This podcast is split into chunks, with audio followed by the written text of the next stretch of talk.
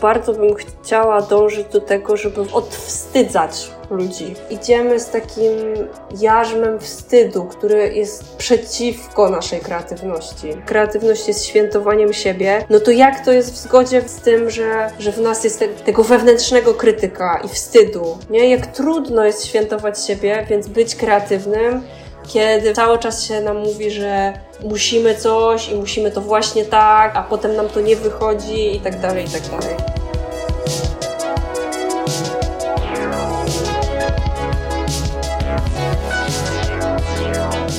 Witaj u Janoszuk. W podcaście, w którym rozmawiamy o mrokach i urokach kreatywnego myślenia i działania. Ja nazywam się Ula Janoszuk i pomagam Ci kreatywnie rozbłysnąć.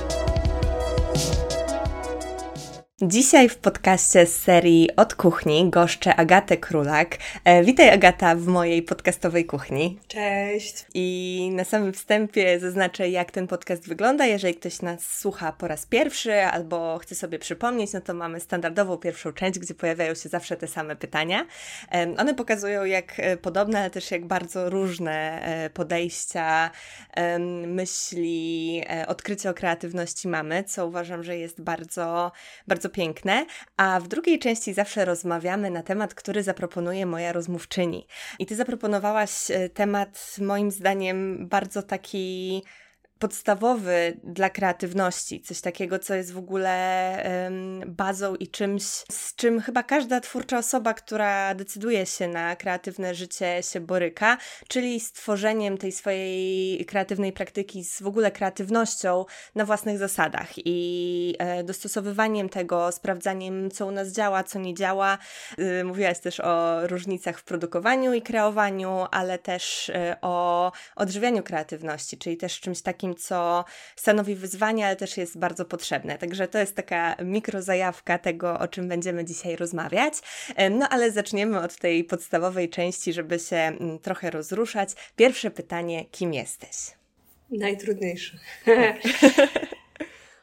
Przede wszystkim jestem ilustratorką, mhm. autorką książek obrazkowych e, dla dzieci, ale jestem też edukatorką. Wykładam na Akademii Sztuk Pięknych w Gdańsku, gdzie obroniłam doktorat i teraz prowadzę pracownię ilustracji. E, razem z Aliną Mielnik prowadzimy tą pracownię. Ogólnie rzecz biorąc, e, zajmuję się kreatywnymi rzeczami, właśnie. Mhm. Mhm. Bardzo piękna, ogólna kategoria. Tak właśnie dzisiaj też um, sobie przygotowując się do tej rozmowy zjechałam um, po Twoim Instagramie i e, bardzo właśnie myślę, on też oddaje to, jak różnorodne rzeczy robisz, nie? E, I wydaje mi się to niesamowicie piękne, bo bardzo często jest tak, że mm, jednak jest taki nacisk na to, żeby w tej kreatywności się specjalizować w jednej rzeczy. To jest też coś takiego, e, z czym ja mam dosyć duży problem. I rzeczywiście e, zawsze inspirują mnie osoby, które też decydują się na to, żeby po prostu traktować różne rzeczy twórczo i nie ograniczać się do jednej techniki i specjalizowania się w jednej technice. Także to robienie różnych kreatywnych rzeczy jako właśnie taka kategoria tego, kim jesteś, jest moim zdaniem super. No, to prawda. W, ogóle, znaczy, to jest tak, że ja też się z tym borykam, nie? Z taką spójnością, E, stylistyczną, czy w ogóle taką spójną tożsamością wizualną, bo mhm. wydaje mi się, że no jakby mm, kreując w przestrzeni mediów społecznościowych jest trochę taki e, przykaz. I, tak. I wydaje mi się, że też tak algorytmy działają, e, że im bardziej jest się spójnym, tym, tym łatwiej się wypromować. A z drugiej strony coraz częściej się mówi, że no wiele z nas, to, to też jest kwestia osobowości, wydaje mi się, no nie? Tak. Jak, jak, jak lubimy działać, ale, ale wiele z nas, osób twórczych, e, no nie potrafi, nie? Jakby nie, nie potrafi sobie radzić z tą e, spójnością tak. i, i też jest to raczej takim hamulcem, a nie, a nie motywatorem. Tak, też, też mi się tak wydaje, że to jest, y, że, że to wyzwanie właśnie pojawia się bardzo często. No i rzeczywiście na pewno to, w jaki sposób działają media społecznościowe, tak jak mówisz, że często właśnie ten algorytm jednak podsyła nas osobom, które na przykład, nie wiem, w, w moim przypadku, gdybym się gdzieś tam ograniczała do samego pisania, no to gdybym o tym mówiła, to osobom, które piszą, nie? Ale jednocześnie no to nie jest tylko to, co ja robię, nie? I, i to jest takie ciągłe stawianie po jednej stronie tego, co się robi tak naprawdę, czyli właśnie tej różnorodności, tego e, pięknego całokształtu, bardzo różnych rzeczy, które w ogóle też wpływają nawzajem na siebie w tych naszych procesach twórczych, nie? E, czy to jest właśnie e, ilustracja, ceramika, praca naukowa, pisanie, e, kolaże, jakby, że to wszystko gdzieś tam jest takim jednym twórczym uniwersum, które jest bardzo ciężkie do tego, żeby je tak ścisnąć do tej jednej kategorii, a jednocześnie bardzo często to właśnie media społecznościowe są tą naszą platformą, która służy też zarobkowym kwestiom, więc jest to ciągłe takie właśnie negocjowanie z tym, jak e, coś e, wygląda rzeczywiście, a tym, jak coś ma wyglądać, żeby to mogło nam pomagać w tworzeniu tej twórczej ścieżki, gdzie też jest, no musimy uwzględnić te, te tak. właśnie media społecznościowe. Tak, ale właśnie nawet to, tak mam taką nadzieję, nie wiem czy tak jest, ale wiesz, nawet to, że my o tym rozmawiamy i coraz częściej właśnie ten temat jest podejmowany, to, to gdzieś takie małe, oddolne ruchy, mam wrażenie, e, że to uniwersum mogą zmieniać, e, że ten odbiorca e, też jest coraz bardziej wrażliwy na to, tak, nie? że, że tak, my jesteśmy tak, tak. ludźmi i z samej definicji jakby jesteśmy, mamy w sobie bardzo, bardzo wiele różnych części. Tak, tak, pełna zgoda. Też coraz częściej właśnie gdzieś tam, e, jak e, do mnie trafiają z kolei według algorytmu różne rzeczy na temat e, jakichś tam właśnie trendów też w, w mediach społecznościowych, to się zdarza. Nieczęsto, dużo częściej są na przykład hole lumpeksowe, ale jakby takie, takie rzeczy też się gdzieś tam um, pojawiają, no to mówi się coraz więcej o tej autentyczności, nie? I właśnie o tym, żeby jednak, że, że jednak to jest coś, czego też jako odbiorcy, odbiorczynie coraz bardziej pragniemy w mediach społecznościowych, że już te e, feedy, gdzie wszystko jest idealnie od linijki, spójne kolorystycznie, stylistycznie, że to już nie jest do końca to, czego szukamy. Ja na przykład też zauważyłam jako odbiorczyni, że jak wchodzę do kogoś na profil, to zupełnie nie jest to, co mnie interesuje, nie? To, czy coś jest właśnie spójne, jednolite o jednej rzeczy, że bardzo często właśnie, tak jak mówisz, y, też takie może coraz częstsze rozmawianie i takie w ogóle nie ukrywanie tego, że jednak jest nas tutaj, w nas dużo więcej i że też takich osób, które mają dużo różnych pomysłów, chcą realizować różne pomysły, też jest sporo i, i że rzeczywiście możemy też my chcieć takiej różnorodności u innych osób. Także e, też liczę na to, że e, te, te, te rozmowy i w ogóle to, co się dzieje, będzie dążyło do tego, żeby też właśnie z, z większą swobodą móc e, o tej swojej kreatywności, która się w różnych sferach realizuje, opowiadać, że to też będzie jak najbardziej e, ok i, i dla mediów społecznościowych to też będzie coś po prostu mm, spoko, e, nie tylko w takim e, rzeczywistym świecie. No właśnie, to też jest jakaś taka rzecz, która, którą ostatnio rozkminiałam i tak sobie myślę o tym, to jest też związane z takim projektem, który teraz realizuję, związanym z profil profilaktyką uzależnień cyfrowych, mhm. E, że wiesz, teraz coraz częściej się mówi, że, że, ta, um, że internet i w ogóle rzeczywistość wirtualna to nie jest już alternatywna rzeczywistość, szczególnie dla tych młodszych mhm. pokoleń. Jakby to jest tak bardzo często pierwsza rzeczywistość, w której funkcjonują tak, ludzie. Jasne. I, I my spotykając się z jakimś kątem, de facto szukamy już osoby, a nie tylko tego, co mm-hmm. robią ci ludzie. Nie? Czyli jakby Jasne. E, coraz częściej poszukujemy właśnie osobowości, a nie tylko wiesz, zawodu czy tak. produktu. E, I, I to mam wrażenie się też trochę z tym łączy. E, I, I też myślałam o tym, znowu, właśnie to też jest takie, wiesz, że ja, ja sobie to jest ta bańka, w której my się poruszamy, nie? Mi się tak. wydaje, że wszyscy tak myślą jak ja, ale tak jak mhm. mówiłaś, że to, co ci wyskakuje, czy też sobie myślałam o tym, jak ja poruszam się na przykład po Instagramie, że ja w ogóle bardzo często już nie wchodzę na profil, nie? Tylko jakby patrzę na konkretne, wiesz, wyrwane z kontekstu zdjęcia. Więc właśnie to, czy ten mój profil będzie taką siatką właśnie e, spójnych, kolorystycznie rzeczy, no to to już gdzieś tam jest na którymś miejscu moich zainteresowań. Tak, to prawda, to prawda. I że gdzieś tam po prostu to, co tworzysz na bieżąco, jest tym, co jest tym punktem skupienia, nie? Tak, tak myślę, że tak. I myślę, że dosyć mocno e, to, przynajmniej tak, tak mi się wydaje, że mogły to mocno też wzmocnić te treści wideo, właśnie czy TikTok, czy, mm. czy Reelsy, nie? Że tam ja bardzo rzadko tak naprawdę zaobserwu zaobserwuję y, osoby na TikToku, których treści gdzieś mi się spodobały. Jest rzeczywiście, jeżeli jestem ciekawa tego, co tak. więcej ta osoba może powiedzieć i jestem ciekawa akurat tego tematu, mm, no to wtedy klikam to zaobserwuj, ale często odobserwuję, bo ten algorytm na TikToku mam wrażenie, że tak sprytnie jakby wyłapuje to, co mi się podoba, że zarówno te treści osób, które e, bym zaobserwowała, mi podsuwa, ale też właśnie po prostu tematycznie to się gdzieś tam sensowniej skleja, bo tak. są to treści na te tematy, które mnie interesują w danym momencie i to jest bardzo, no to, to, to jest dla mnie wręcz przerażające, jak bardzo właśnie ten algorytm reaguje na to, co ja w danym momencie mm. lubię, ale z drugiej strony są to też treści,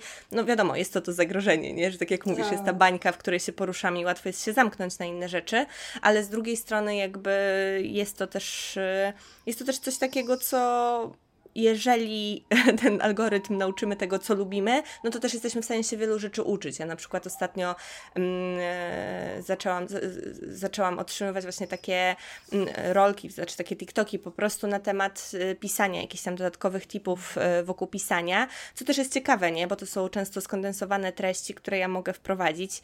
No właśnie, mogę, to czy to zrobię, to jest inna rzecz, nie? Ale jakby, że, że, że to się pojawia i że to jest e, tak, że ta, to ten sposób korzystania z mediów społecznościowych się e, zmienia i że rzeczywiście e, to jest takie bardziej bieżące jakby, nie? Mhm. Więc, więc tak, więc też to, też to czuję. E, a powiedz, od kiedy działasz kreatywnie i kiedy zdałaś sobie z tego sprawę? Hmm. e, nie, zawsze, zawsze to tak się to pytanie mnie tak e, zawsze zatrzymuje, dlatego mhm. że to się wiąże jakby właśnie z ścieżką, która mnie doprowadziła do tego miejsca. Mhm. I, I często w ogóle, jak słucham wywiadów z ilustratorami, to jest o tym, jak to w dzieciństwie, wiesz, rysowali sobie już tam tak. po ścianach i tak dalej. No i tak też ze mną było, że mhm. tak naprawdę ta kreatywność y, jest ze mną od bardzo wczesnych lat u mnie w domu też trochę tej kreatywności było. E, to znaczy, mimo tego, że moi rodzice są lekarzami, to, e, to obydwoje gdzieś tam byli zainteresowani. Moja mama bardzo dużo e, robiła takich twórczych rzeczy i mhm. szyła, i rysowała, i, e, i do tego mnie też zachęcała. Z kolei mój tata był zawsze zainteresowany sztuką i mnie ciągnął po różnych wystawach. Okay. I e, no ja jak już byłam w gimnazjum, to wiedziałam, że będę chciała zdawać na ASP. Okay. I wtedy te realia też były trochę inne. Ja, ja mam tego świadomość, że teraz e, w ogóle studia wyższe już się troszkę zdewaluowały mm -hmm. i, mhm. i, czerpiemy tę wiedzę z różnych miejsc, ale no wtedy to była dla mnie taka święta droga, nie? Zdać na to Jasne. ASP i to jest, wiesz, e, brama do tego, żeby mogła działać właśnie zawodowo kreatywnie. Więc w liceum już tam robiłam jakieś kursy przygotowawcze. E, no i zawodowo e, działam kreatywnie od czasu studiów. Gdzieś mhm. tam te zlecenia dosyć szybko łapałam. Także już od tego momentu um, mogę powiedzieć, że właśnie tak profesjonalnie, mniej lub bardziej działam w tej Jasne. przestrzeni kreatywnej. Jasne. A powiedz, um, biorąc pod uwagę właśnie to, że to było tak um, tak, tak naturalne też w Twoim domu, to, że jednak ta kreatywność, ta sztuka są obecne, to czy miałaś jakiś taki moment, w którym zdałaś sobie sprawę, że to jest właśnie kreatywność, że to jest, że, że możesz ją w ten sposób nazwać? Czy to od początku było nazywane w Twoim domu kreatywnością? Ale super pytanie. Wiesz co? E, wydaje mi się, że, to w, że, że ta nazwa kreatywność to wyszło w ogóle z zewnątrz. To znaczy, mhm. ja byłam. E, byłam w takiej klasie, która była dosyć specyficzna, bo w podstawówce, e, mimo tego, że my nie mieliśmy jakichś profili, to, to nasza klasa była nazywana klasą plastyczną. Okay. I e, w czwartej klasie nasza nauczycielka od angielskiego nas wzięła do Odysei Umysłów. Ja nie wiem, czy ty kojarzysz taki, takie coś. I to był taki właśnie trening i, i tam się mówiło o tym, że my tre, trenujemy twórcze myślenie i się w ogóle Kurczę. pojawiło to poję, pojęcie kreatywności. o tym w ogóle. E, mhm. To jest super sprawa. Wydaje mi się, że to cały czas funkcjonuje i, i my tam w ogóle potem się jeździ na finały za granicę i bla, bla, bla. E, bardzo to było mhm. fajne i dzięki temu, wiesz, tam w wieku 10 lat pojechaliśmy do Stanów i w ogóle mhm. wielka przygoda. Ale faktycznie wtedy pojawiło się to e, pojęcie w moim słowniku, nie? Że, że coś jest kreatywne, że, że, e, że można się tego uczyć, czy też, że można to rozwijać. Wydaje mi się, że w domu tak dużo się o tym nie mówiło, mhm. ale wiesz, gdzieś między słowami pe pewnie, e, pewnie też to wyłapywałam. Pamiętam taką książkę, e, w, sensie, w sumie to nie muszę jej pamiętać, bo ja mam ją teraz w domu i moje mhm. dziecko z niej korzysta. Mhm. I to jest, każde dziecko to potrafi. Mm -hmm. I to mhm. taki, taka super książka, w której były bardzo różne jakieś takie właśnie twórcze e, aktywności mm -hmm. i mhm. projekty, albo kulinarne, albo plastyczne, albo jakieś tam, nie wiem, jeszcze inne, które właśnie dzieci mogą robić. Od, mm -hmm. wiesz, tam, nie wiem, malowania pastą do zębów, po jakieś majsterkowanie. Tak. E, i, I też pamiętam, że ta książka bardzo działała na moją wyobraźnię i Julka też ją kocha mm -hmm. wielce. Super, muszę sobie, muszę sobie ją sprawdzić. Polecam. E, no właśnie, ja też e, gdzieś tam e, w ogóle moi rodzice są stomatologami i ja z kolei nie miałam, nie, nie, nie, jakby nie do końca oni byli sami zajarani na przykład sztuką, nie? W sensie zawsze to były raczej takie, tak, takie rzeczy związane z popkulturą, nie? Na przykład mhm. są miłośnikami thrillerów, których ja nie znoszę, nie? Jakby gdzieś tam te nasze gusta się dosyć mocno rozbiegają, ale mm, dosyć wcześnie też zauważyli, że takie rzeczy są moją zajawką. Właśnie tak mhm. tak jak mówisz, takie rzeczy jak w tej książce. Co prawda, e, książki każde dziecko to potrafi, nie miałam, natomiast myślę, że kupię ją sobie teraz i sprawdzę, co tam jest fajnego. Totalnie. Ale e, właśnie różne zestawy, właśnie jakichś klocków, jakichś takich, wiesz, do robienia biżuterii, jakichś mm. takich rzeczy, gdzie można dużo kombinować.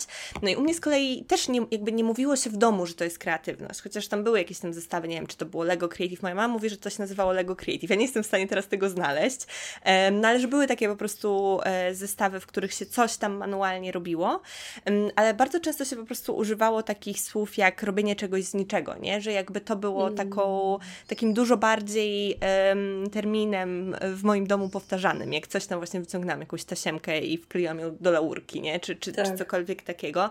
E, I to jest też dla mnie bardzo ciekawy temat w ogóle, e, w ogóle tego nazywania, nie? Bo jest to coś takiego, co właśnie wiele osób mówi o tym, że jest to mm, obecne, że kreatywność jest obecna e, mhm. od dzieciństwa w ich życiu, tylko bardzo często to jest tak, że to jednak się gdzieś tam to nazywanie czy dookreślanie tego pojawia się później, nie? Często, kiedy ta kreatywność już przestaje być czymś takim, jakby okej, na pewno są sytuacje, tak jak w przypadku Odysei Umysłu, nie? Czy, czy, czy, czy, czy umysłów, czy jak to się nazywało, że ta to kreatywność się i, i ćwiczy i się o niej mówi, mm, ale że często y, to, co jest bardzo naturalne w naszym dzieciństwie, coś takiego, co po prostu jest utożsamiane z tym w ogóle, jak dzieci są, nie? Jak kombinują, jak się bawią, to, że gdzieś tam to w późniejszym czasie jest dostrzegane dużo bardziej jako e, walor, albo też z drugiej strony coś, co nie jest traktowane jako coś e, spoko, nie? W sensie, że często to jest utożsamiane z tą jednak właśnie artystyczną ścieżką, która no nie jest akceptowana w, we wszystkich przypadkach, w, we wszystkich rodzinach.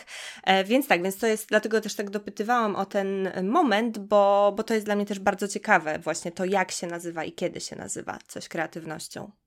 U, u mnie też się pojawiało, wydaje mi się, i, i w domu, czy tam w kręgu rodzinnym, też padało takie hasło wyobraźnia, nie? Że, mhm, że, ja, tak. że ja mam wyobraźnię, tak. albo jeszcze to pamiętam, że się potrafię bawić sama. Jakoś mhm. strasznie byłam za to chwalą. Ja teraz to rozumiem, z rodzicem, że to jest w ogóle, wiesz, super. E, Tak. E, że właśnie, wiesz, można mi było dać jakieś tam kilka śmieci i ja sobie coś z tego tak. budowałam. Tak. E, ale też e, chciałam powiedzieć o tym, e, że ja, e, że ja mam świadomość tego, jak bardzo ja byłam uprzywilejowana, nie? Mhm, że właśnie tak. tym, że moi rodzice mnie wspierali, tym, do jakiej klasy poszłam, że e, w ogóle wydaje mi się, że ta kwestia przywileju to też jest tak. jakiś kolejny, mm, kolejna rzecz, o której na szczęście zaczęło się mówić, tak. nie? Że, że to jest ważne, żeby to zobaczyć i, i też myślę sobie, e, że to jest taka cenna rzecz, o której mogę mówić z moimi studentami, nie? Że, mm -hmm, że to mhm, nie jest tak. tak, że każdy zaczyna z tego samego momentu, nie? Tak. tak. tylko właśnie to, co się dzieje tam w międzyczasie, już nam daje gdzieś, tak. e, wiesz, wcześniejszy start i, i, i, i jakby obdarza nas większą ilością e, tak. zasobów.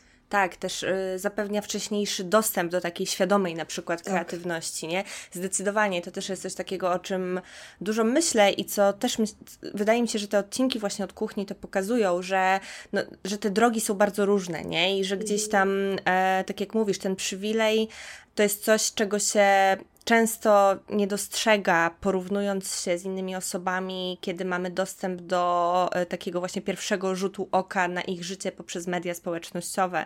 Um, ale też w ogóle um, mam wrażenie, że to jest dosyć nowe, że się mówi też właśnie o tej swojej drodze i o tym, e, że miało się jakieś rodzaje ułatwień, w sensie po prostu, że jakby nie, nie ma w tym nic złego, nie? że miało się łatwiej poprzez to chociażby, że miało się te zasoby w postaci tego, że rodzice wspierali tą, tą kreatywność i wspierali tą kreatywną ścieżkę, e, czy w ogóle inne, nie wiadomo, czy na przykład możliwość, możliwości finansowe, nie? możliwość studiowania w innych miejscach, tak.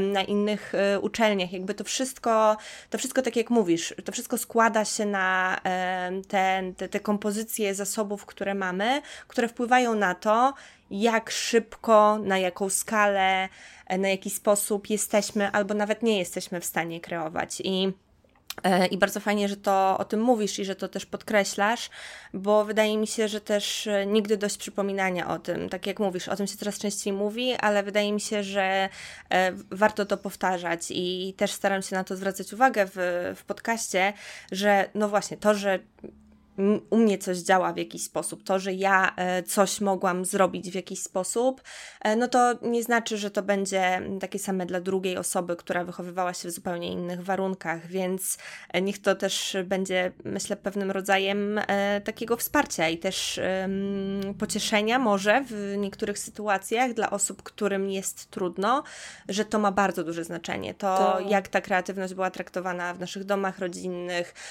czy miałyśmy do niej dostęp, wstęp, jak to wyglądało w naszych szkołach, że to ma gigantyczne znaczenie i um, naprawdę wielki szacunek dla osób, które mimo tego, że tego nie miały, e, idą też dalej um, tą ścieżką i jakby w ogóle szacunek dla wszystkich osób, które idą kreatywną ścieżką, bo to jest trudna ścieżka, no ale też wiadomo, każda jest indywidualna i warto o tym pamiętać.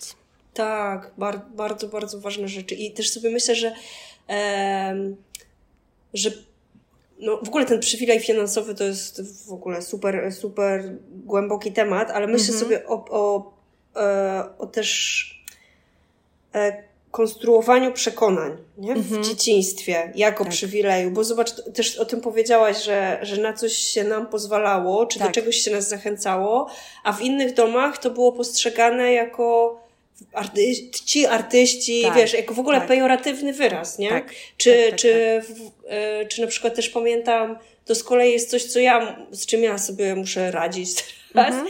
że moja mama mi zawsze powtarzała, że jestem zdolna, ale leniwa. Nie, mhm. że że, ta, że w ogóle talent może być postrzegany pozytywnie albo negatywnie. Tak. I w ogóle jest prawda. jakaś cała seria rzeczy, które my musimy potem właśnie, wiesz, rozpracowywać. Tak, odkręcać, tak. rozkładać na czynniki pierwsze. Tak, zdecydowanie, zdecydowanie.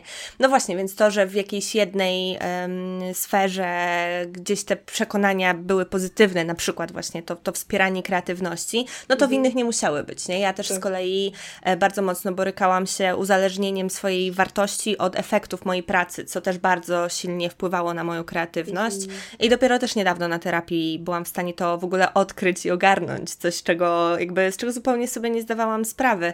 E, więc, więc tak, więc to też patrząc na to, że kreatywność jest często tak ważna dla osób, które się na nią decydują, albo próbują zdecydować, albo myślą o niej, to też moim zdaniem jest bardzo dobrym przykładem na to, jakby z jak wielu warstw ona się składa i jak wiele różnych przekonań i tego, jak właśnie wyglądało nasze życie, jak wyglądają nasze przekonania, e, co się do tej pory działo, na co nam pozwalano, na co nie pozwalano, na co same sobie pozwalamy, nie pozwalamy, że jakby to wszystko tworzy tak gigantyczną, mm, takie trochę ciasto, nie? W sensie, że, że mamy ten, to ciasto, które, z którego w jakiś sposób no musimy sobie wziąć ten kawałek, ale mamy te wszystkie warstwy nadal, nie? Że, że nadal to jest tak, że nie jesteśmy w stanie, znaczy jesteśmy w stanie pewne rzeczy przepracowywać, ale nadal to jesteśmy my, nadal to jest to, w jaki sposób um, wyglądało nasze życie do tej pory, więc um, więc tak, więc zdecydowanie jest to, no na pewno praca nad przekonaniami to też jest jedna z rzeczy, która najbardziej mi pomogła w ogóle w tym, żeby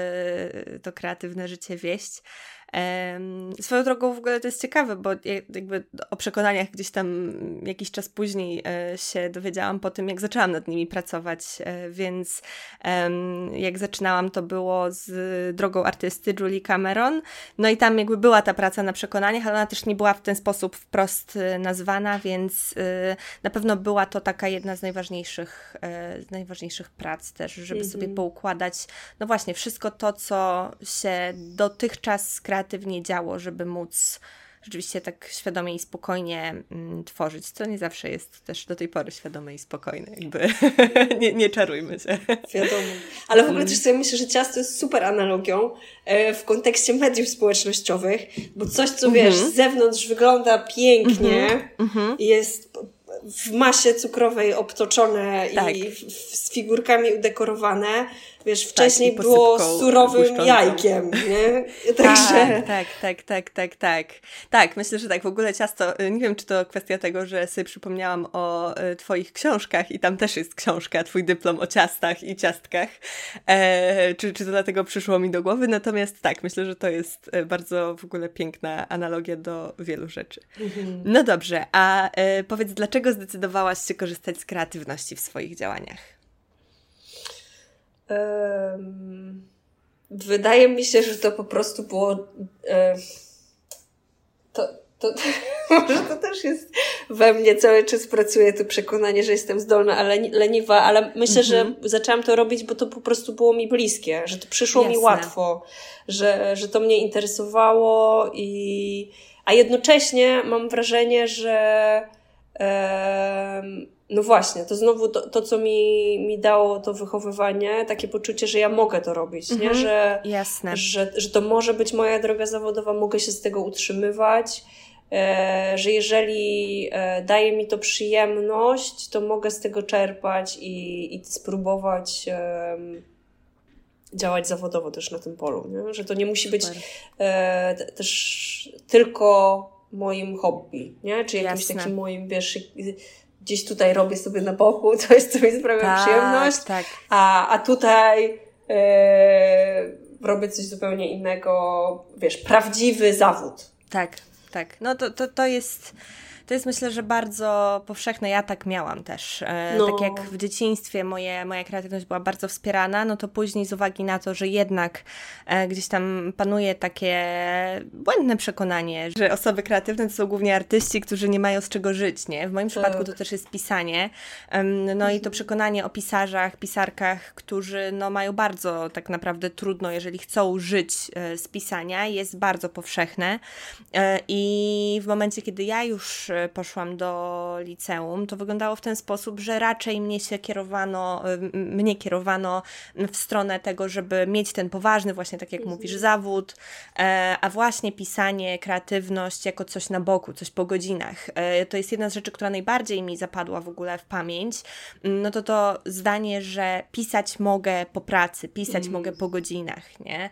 E, I, i rzeczywiście mm, bardzo fajnie, że mówisz o tym, że że ty z kolei miałaś inne przekonanie, nie? Że miałaś to przekonanie, też ciągnąc trochę temat przekonań, że tak. możesz na tym zarabiać, że może tak. to być twoja droga, że może to być równie poważne jak każdy inny zawód, więc e, naprawdę super.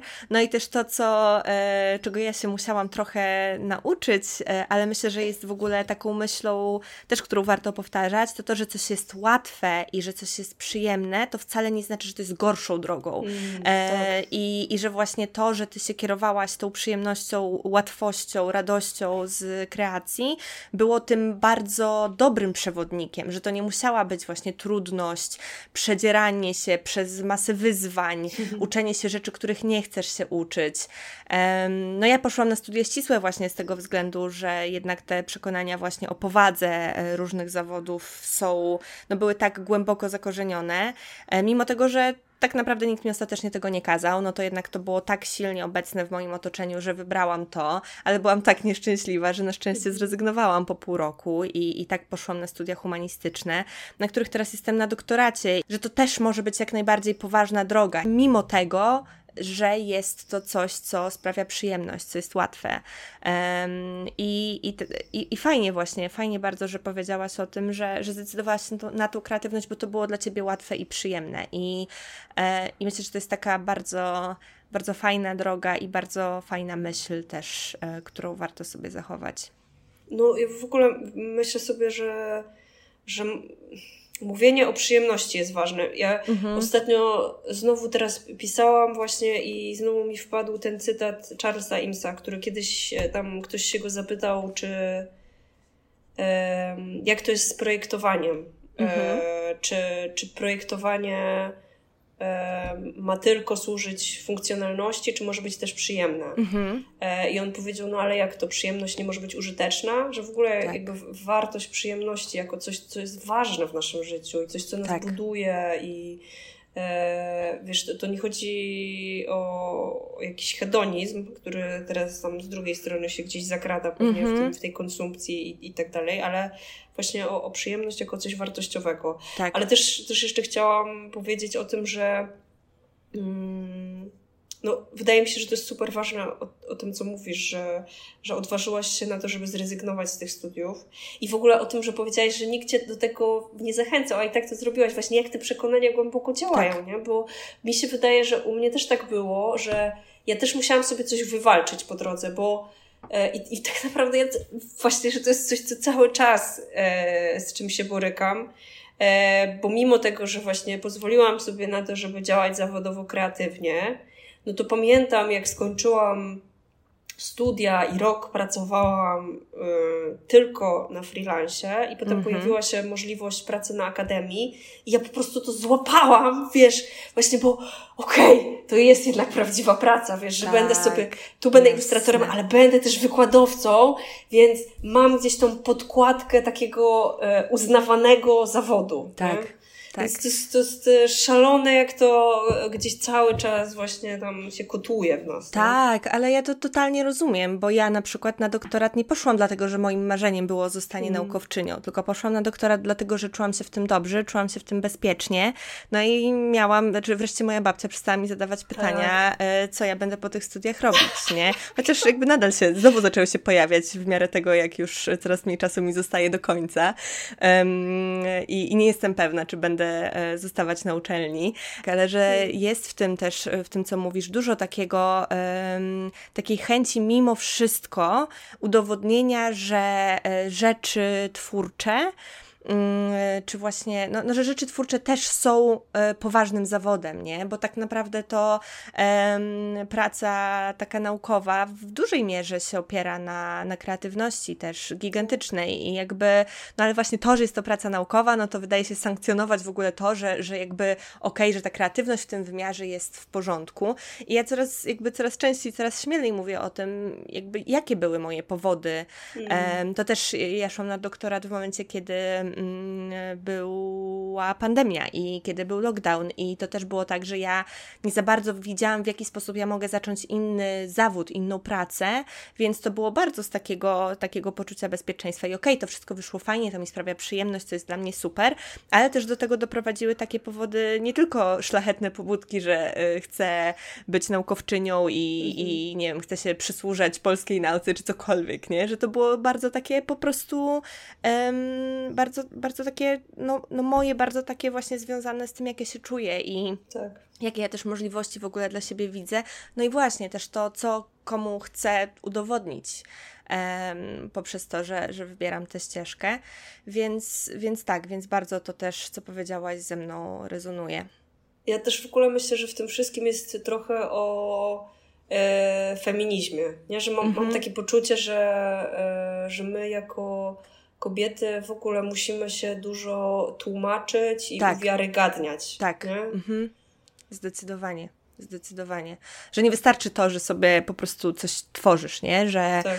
w tym przypadku, nie? Biorąc, biorąc pod uwagę ten przykład, ale jednocześnie musisz mieć jakąś siłę, która potwierdzi to, że to jest ok. I to też często właśnie takie um, instytucjonalne, uznawane mhm. zewnętrznie mm. siły. Um, tak. Dlatego też właśnie no dużo, dużo łatwiej jest mi mówić mojej babci o tym, że po prostu robię doktorat i nie wiem, prowadzę zajęcia, piszę, cokolwiek, niż mówić o tym, że na przykład nagrywam podcast o kreatywności, nie? Bo moja babcia nie ma pojęcia, czym jest podcast. E, więc, więc po prostu to też jest, jest łatwiej. Jest łatwiej w ten sposób, ale to nie znaczy, że to jest jedyna droga, nie? I ja też się uczę, uczę po prostu takiego życia, gdzie to jest moja decyzja i, i po prostu to, że to jest moją decyzją i moim wyborem jest wystarczające, a nie muszę do tego mieć um, papierka, e, który będzie mi to potwierdzał. I myślę, że to jest w ogóle droga wielu kobiet. To, że mm -hmm. jednak e, ten syndrom oszusta to jest dużo częściej syndrom mm -hmm. oszustki i, mm -hmm. i po prostu dużo częściej to my w siebie, my kobiety w siebie wątpimy e, i, i szukamy jakichś takich dróg do tego, żeby ktoś z zewnątrz potwierdził, że to, co robimy jest ok, jest uznane tak. za, za ważne. E, a gdzie jesteś na swojej kreatywnej drodze i gdzie chciałabyś być? Hmm. E, jestem, mam wrażenie. E, no właśnie, to w ogóle fajne, że, że teraz się akurat spotykamy, spotykamy bo mam wrażenie, mhm. że, że to też jest jakiś moment taki dla mnie, że, że wchodzę teraz pod jakąś górę. albo może inaczej, łatwiej, że jestem na jakimś zakręcie. W okay. każdym razie, że jestem w takim miejscu, w którym chciałabym coś znowu um, zmienić, mhm. ale ta zmiana nie, nie tyle ma polegać na tym, że, że coś odrzucam, a zaczynam coś nowego, ile e, jestem w takim momencie, gdzie chciałabym właśnie kontynuując ten wątek, który ty zaczęłaś, na coś sobie po prostu pozwolić. Mhm. Że, że, mam wrażenie, że, że, że to jest taki moment, y, którego nie chciałabym przegapić, y, że, że właśnie teraz mogę zacząć odpuszczać. Mm-hmm. Że, mm-hmm. że, że mogę przestać, że właśnie mogę zacząć puszczać po prostu, nie? Mm-hmm. Że nie mhm. muszę robić wszystkiego na 100%, że, że nie muszę się właśnie uwiarygadniać, że nie muszę, że w ogóle nie muszę. Mm-hmm. to jest taki moment, e, że mam nie, takie nie poczucie. Nie, właśnie nie. E, że od, od momentu skończenia studiów e, minęło ponad 10 lat i, e, i znowu, wiesz, to, to, to, też wkurzam się trochę na siebie, nie? Że, że muszę sobie, muszę muszę przed sobą, wiesz, majtać te, tą dekadą, że już 10 lat pracuję, więc no wreszcie tak, mogę tak. sobie na to -hmm, pozwolić, ale, mm -hmm. ale faktycznie czuję, że, że gdzieś jestem wreszcie bardziej świadoma siebie i swoich procesów i w ogóle e, to jest dobry moment, żeby właśnie zacząć pozwalać sobie na to, że mogę pracować w taki sposób, jaki jest dla mnie e, wartościowy i ważny i jaki mi pasuje. E, I właśnie chciałabym, żeby trochę było więcej w moim życiu tego, co jest przyjemne. Mhm. Także jestem w miejscu, w którym chcę zacząć robić mniej. O, super. E, to, to, to w tej odpowiedzi w zasadzie jest i to, gdzie jesteś, i to, i to gdzie chcesz być. Ale tak. myślę, że to też jest no właśnie, do, droga do tego odpuszczenia też jest, y, jest długa i to jest, mm. mimo tego, że y, tak jak wspomniałaś, już, już wcześniej wiedziałaś, że ta przyjemność jest dla ciebie czymś um, istotnym i z tego powodu się na kreatywność zdecydowałaś, no to, że jednak um, dalej jakby mimo wszystko te rzeczy, które się dzieją po drodze, to jest, no to, to jest szereg różnych wyzwań, które sprawiają, że też musisz sobie raz po raz zdawać z tego sprawę i, i właśnie jeszcze raz decydować się na to, żeby to wynikało właśnie z przyjemności, a nie z przymusu. I bardzo dobrze znam tę drogę, bo mimo tego, że pisanie od zawsze było czymś, co po prostu sprawiało mi gigantyczną przyjemność, moim wymarzonym sposobem wyrażania się, czymś, co sprawia, że czuję się jak przy żadnej innej aktywności w moim życiu, no to jednak mimo to, przez te wiele lat, mimo tego, że ja zdałam sobie sprawę, że chcę pisać będąc w gimnazjum,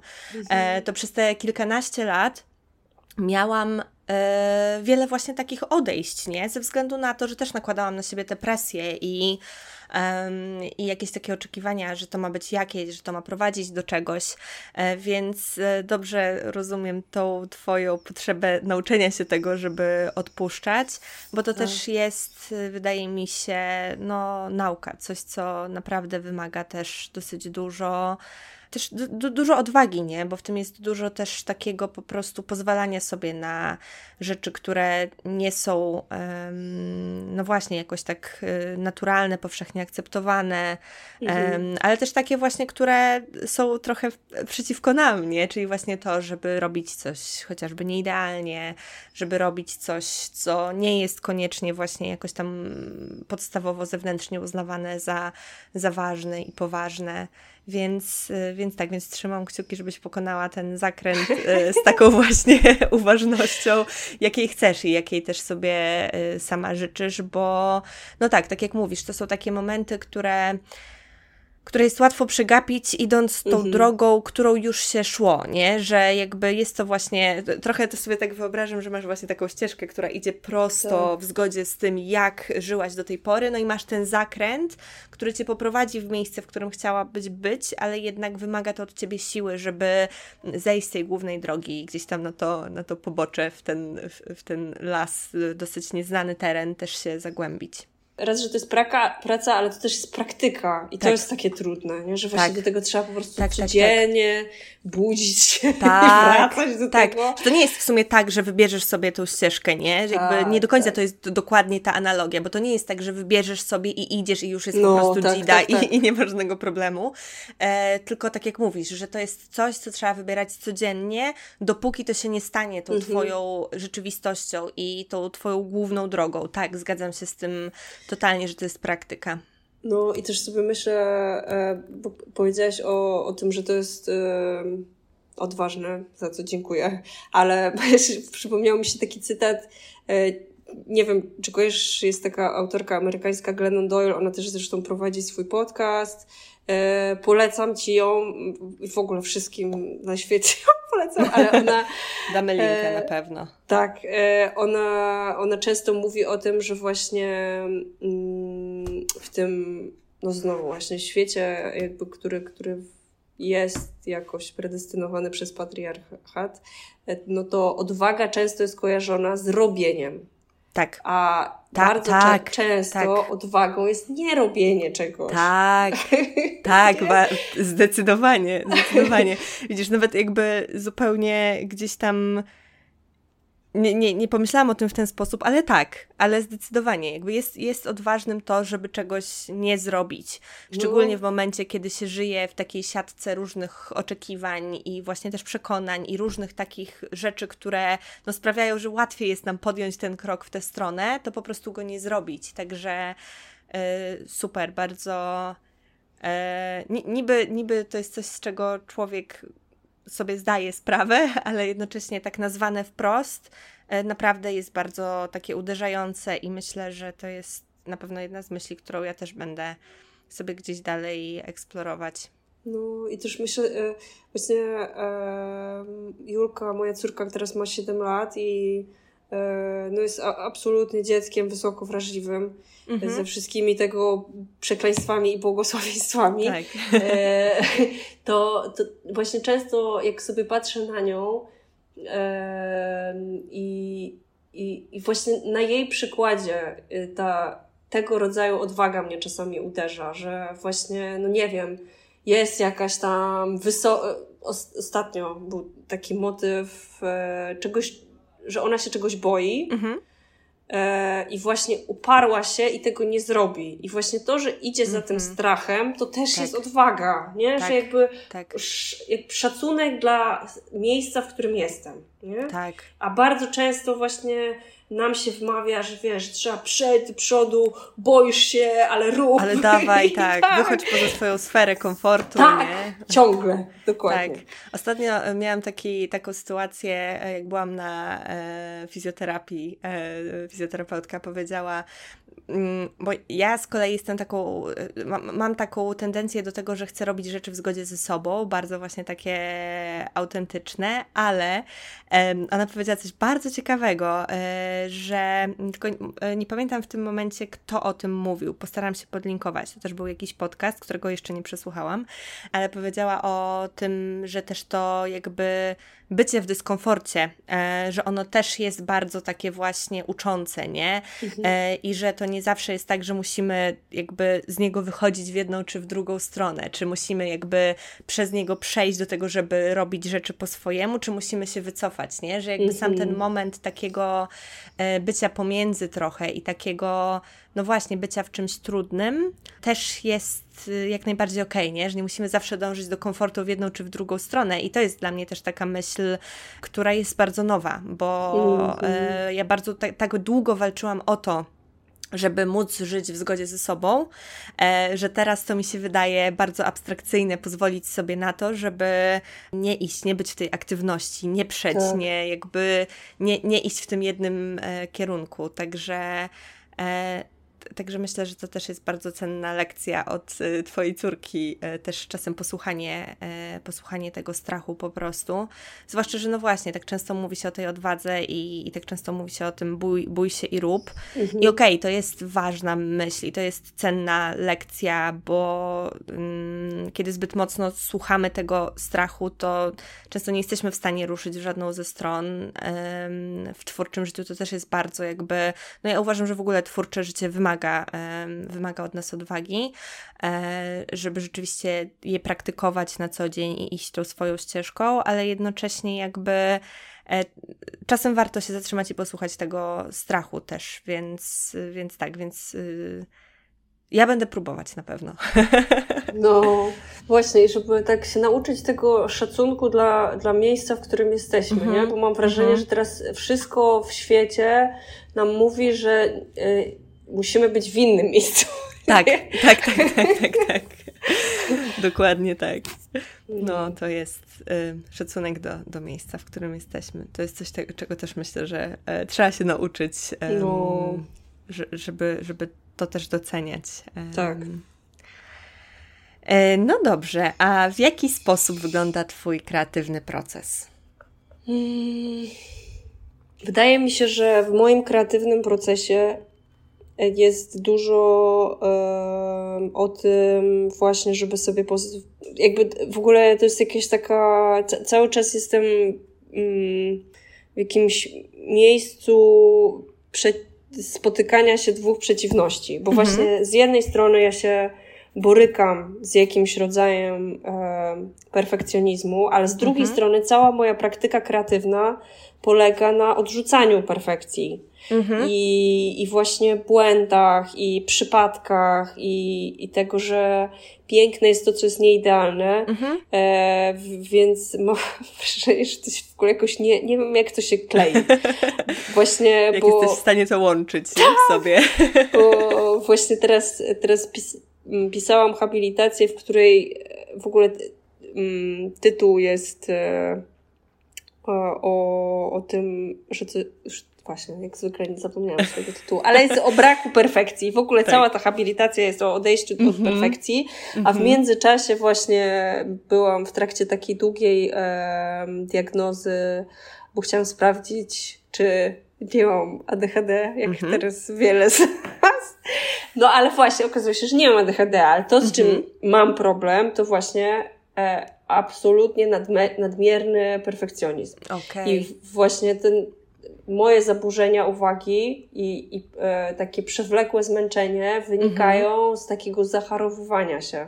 Jasne. Co, co w ogóle było mega odkrywcze dla mnie, ale wiesz, nagle się spotykam -hmm wiesz, pisze tutaj o tym odejściu od perfekcji i o tym, że właśnie nie, nie bądźmy idealni i tak. rozwalajmy tak. wszystko i dekonstruujmy, a tutaj sama, wiesz, jestem w tak. zupełnie tak. innym miejscu i teraz jak się z tym pogodzić. Ale tak, no jakby staram się, żeby, żeby moja praktyka kreatywna była bardzo mocno zanurzona e, w zabawie w ogóle i mam, mhm. mam wrażenie, że e, mm, plac zabaw to jest jakieś takie hasło, które gdzieś e, jest fajną analogią do tego, co, co staram się robić, żeby szukać cały czas tego, co nowe i inne, i żeby się wywracać, i, mm -hmm. i to, mhm. to mnie tak na maksa na, na um, motywuje i stymuluje do dalszych działań, mm -hmm, nie? Mm -hmm. Tak, żeby sobie zedrzeć. Ja do tej pory mam taką traumę z dzieciństwa, e, jak zjeżdżałam na takim dmuchanym tym i sobie obtarłam łokieć i to mnie tak bolało. No ale właśnie to jest to, nie? Że w ogóle tak jak myślę sobie o, o tym, jak ja widzę twoje tworzenie w internecie, no to rzeczywiście jest w tym dużo z takiego e, placu zabaw, ale w ogóle uważam, że bardzo, mm, bardzo to jest fajne, że coraz więcej mówi się o ADHD i w ogóle o, mhm. o tego typu diagno diagnozowaniu rzeczy, do których też nie miałyśmy dostępu, e, kiedy tak. my byłyśmy dziećmi, mm, bo tak jak mówisz, może to w Twoim przypadku nie było ADHD, ale jednak to, że dostrzegłaś, jakby dociążyłaś te różne trudności, które pojawiają się w Twoim codziennym życiu, właśnie w Twojej praktyce, to sprawiło, że mogłaś odkryć coś, co jest dla Ciebie trudnością, nie? Tak, I, tak. I, I znaleźć genezę tego, jak to wygląda. I myślę, że to jest bardzo takie jakby mo można by było uznać to za właśnie jakieś takie, mm, może nie to, że porażkę, nie, ale jakby no jednak nie spełniło to jakichś tam Twoich mhm. przewidywań e, i że mogłabyś to potraktować jako coś, co dobra, machnę na to ręką i, i nara, ale jednak mogłaś z tego wyciągnąć sobie jakieś takie rzeczy, które e, Tobie e, są w stanie pomóc i też wskazać na te miejsca, które mm, dla Ciebie są trudne. E, no ale y, no to, to jest w ogóle, myślę, też bardzo piękne, że piszesz o, o tym braku perfekcji, a sama z tym masz trudność, bo wydaje mi się, że to też może być takim, takim wsparciem w ogóle dla Twojego tak. procesu i że też jakby dużo na pewno się dowiedziałaś przy tym, du dużo odkryłaś, dużo zgłębiłaś właśnie w takim e, intelektualnym wymiarze, no i jakby wiesz też jakby jak to wygląda i możesz próbować to teraz praktykować, ucieleśniać, wprowadzać do swojego życia, więc e, myślę, że to jakby jest bardzo przewrotna, ale też bardzo piękna droga, że tak to, tak to właśnie wyniknęło podczas Twojej habilitacji. No, no tak, ja, ja też e, po, postrzegam coś, to, to jako coś faktycznie no to jest ładne. Podoba mi się, że, tak. że to się tak spotkało. Tak. Eee, ale ja też jestem właśnie absolutnie za.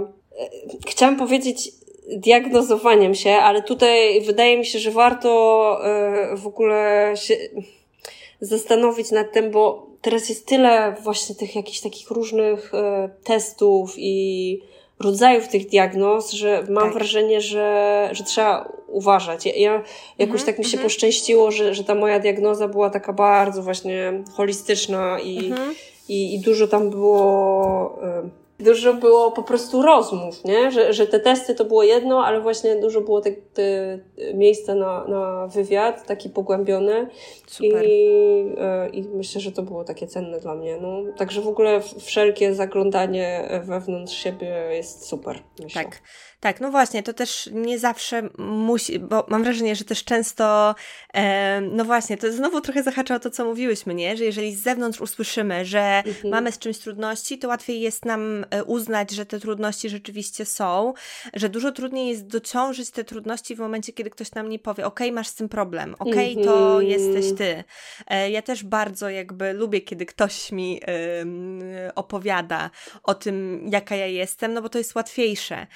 Ale warto pamiętać o tym, że też mamy dostęp, no plus jeszcze właśnie, coś co jakby jest teraz bardzo popularne, czyli wszelkie mierniki nas, tak, nie? Tak. Jakby tak. em, naszych kroków, naszych oddechów, naszego snu, oh, jakby uwielbiamy dowiadywać się o sobie z zewnątrz. I ja na przykład miałam taki moment, kiedy gdzieś tam bardzo mnie w tą stronę ciągnęło, ale ja zauważyłam, że na przykład dla mnie to jest bardzo toksyczne z tego względu, że tak jak już wspomniałam podczas naszej rozmowy, ja bardzo uzależniam poczucie własnej wartości od mhm. efektów, więc w momencie, kiedy ja widzę wyniki w liczbach, wyniki z zewnątrz, to bardzo łatwo jest mi to przedłożyć ponad to, jak ja się rzeczywiście czuję.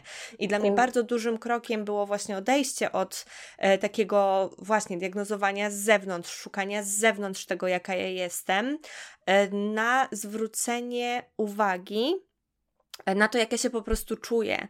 I w ogóle uważam, że obserwacja w każdym życiu, ale być może dlatego mówię, że w kreatywnym szczególnie, że takie życie ja też prowadzę, ale że obserwowanie siebie na co dzień, um, też ostatnio dodawałam na ten temat rolkę, jakby, że dla mnie podstawą um, tym, co wreszcie doprowadziło do tego, że ja byłam w stanie napisać powieść, było to, że ja siebie obserwowałam.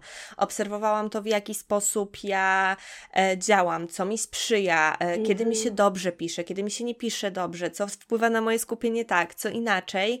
E, I to też jest tak, że to jest rzecz, która która, mm, która po prostu jest trwa bez ustanku, bo to się zmienia. E, to się zmienia w zależności właśnie od czasu, od momentu w naszym życiu. Jakby nie da się zaobserwować siebie raz, a dobrze. E, po prostu to jest coś, co trwa i też myślę, że warto w tym miejscu dociążyć to, że jakby spoko, jeżeli czujesz, że chcesz się zdiagnozować, bo masz takie powody, to to śmiało rób, nie? Wiadomo, tak, że tak. tak. jak mówisz, teraz tych miejsc i, i specjalistów i sposobów jest dużo, więc na pewno to też e, wymaga jakiegoś takiego dobrego researchu, mhm. ale e, na pewno też warto to zrobić, ale z drugiej strony też można obserwować siebie we własnym zakresie i, i sprawdzać. Tylko to też wymaga, no właśnie, znów jakiegoś takiego stawania w szczerości ze sobą, e, a nie przykrywania swojego zmęczenia tym, że a dobra, wszyscy inni robią, no to ja też mm -hmm. powinnam robić, nie? Mm -hmm. Kurczę, tak, w ogóle teraz mi się przypomniało też, że. Um, jak, e, jak ta terapeutka, z którą ja tą diagnozę miałam robioną, e, już mi przedstawiła ten wynik końcowy, to, to było bardzo fajne, że ona się mnie spytała, czy ja się z tym zgadzam. I w ogóle to, to było jakieś takie uderzające, że, że mogę powiedzieć nie, nie? E, to było fajne, ale dla mnie bardzo ważne jest to, co powiedziałaś właśnie, mm, żeby obserwować co jest faktycznie ze mnie, jak mhm. ja się postrzegam, a co ja wchłonęłam z zewnątrz. Jakby tak. mam, mam takie wrażenie, że przez to, że my jesteśmy, wiesz, zwierzętami stadnymi, tak. to bardzo chcemy się dostosować do tego i bardzo chcemy słyszeć właśnie i wchłaniać te, te określenia z zewnątrz. E, I czasami robimy to tak zupełnie bezrefleksyjnie, nie? że tak. łatwo to właśnie łatwo siebie nazwać tymi określeniami, które usłyszymy. Tak. E, bez zastanowienia się, czy to faktycznie, czy to czujemy, nie? czy to tak. jest nasze. Tak. E, I na pewno sobie to, to zatrzymam, to co powiedziałaś. I, i ważne, żeby to um, rozgraniczać, nie? Tak. I, tak. I mam wrażenie, że to też jest jakaś taka ciekawa, tak, taka taki powrót do tego, od czego za, zaczęłyśmy, nie? Od mhm. tej spójności na mediach społecznościowych. Tak, właśnie. tak, tak, tak E, że to też jest coś, co dostajemy z zewnątrz, a może tak. to nie jest coś, co nam pasuje, nie? Tak, no właśnie ja, ja gigantyczny jakiś taki właśnie problem i, i też taką potrzebę, żeby odejść z mediów społecznościowych na dłuższy czas miałam właśnie przez terapię i przez to, że ja zdałam sobie sprawę, że ja jestem na mediach społecznościowych właśnie dla tych określeń, dla tych wyników e, i tak. że to tą potrzebę we mnie zaspokaja.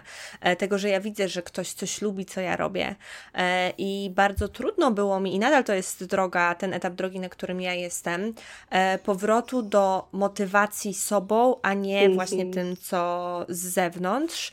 E, no właśnie, bo jakby wiadomo, że jak już się człowiek porozkłada na, na terapii, czy w ogóle w jakimś takim procesie poznawania siebie, no to później złożenie się z powrotem też jest na zupełnie nowych zasadach trudne.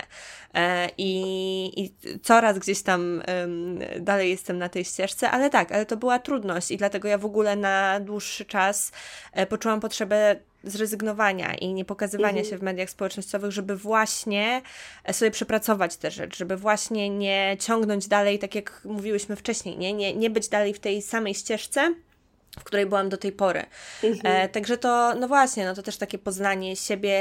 Um, też z, znów jest dosyć odważne, jak już o tej odwadze dzisiaj mówimy, no bo to często wymaga tego, żeby podjąć decyzje, których nie do końca chcę się podjąć. Nie? Ja mhm. bardzo lubiłam być na Instagramie, bardzo lubiłam, jak to wyglądało wtedy.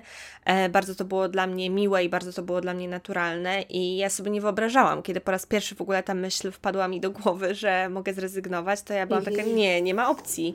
E, przecież, mhm. przecież nie, przecież sobie poradzę jakby bez tego. A jednak ta potrzeba była tak duża, że nie do końca miałam inny wybór. W sensie jakby mhm. miałam, ale te, te, ta alternatywna opcja już po prostu nie była czymś, czego ja sama dla siebie chciałam. Także.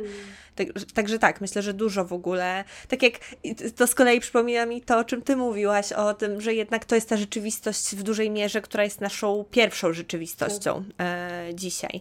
E, więc, więc tak, więc myślę, że to też w jakiś sposób gdzieś tam operujemy i w mediach społecznościowych, i z nimi, jaką mamy relację, to też bardzo mocno jest w stanie pokazać, e, jaką relację w ogóle mamy e, no. ze sobą i jak to nasze życie wygląda. A jakie środki, idee, narzędzia pomagają Ci realizować Twoje kreatywne cele?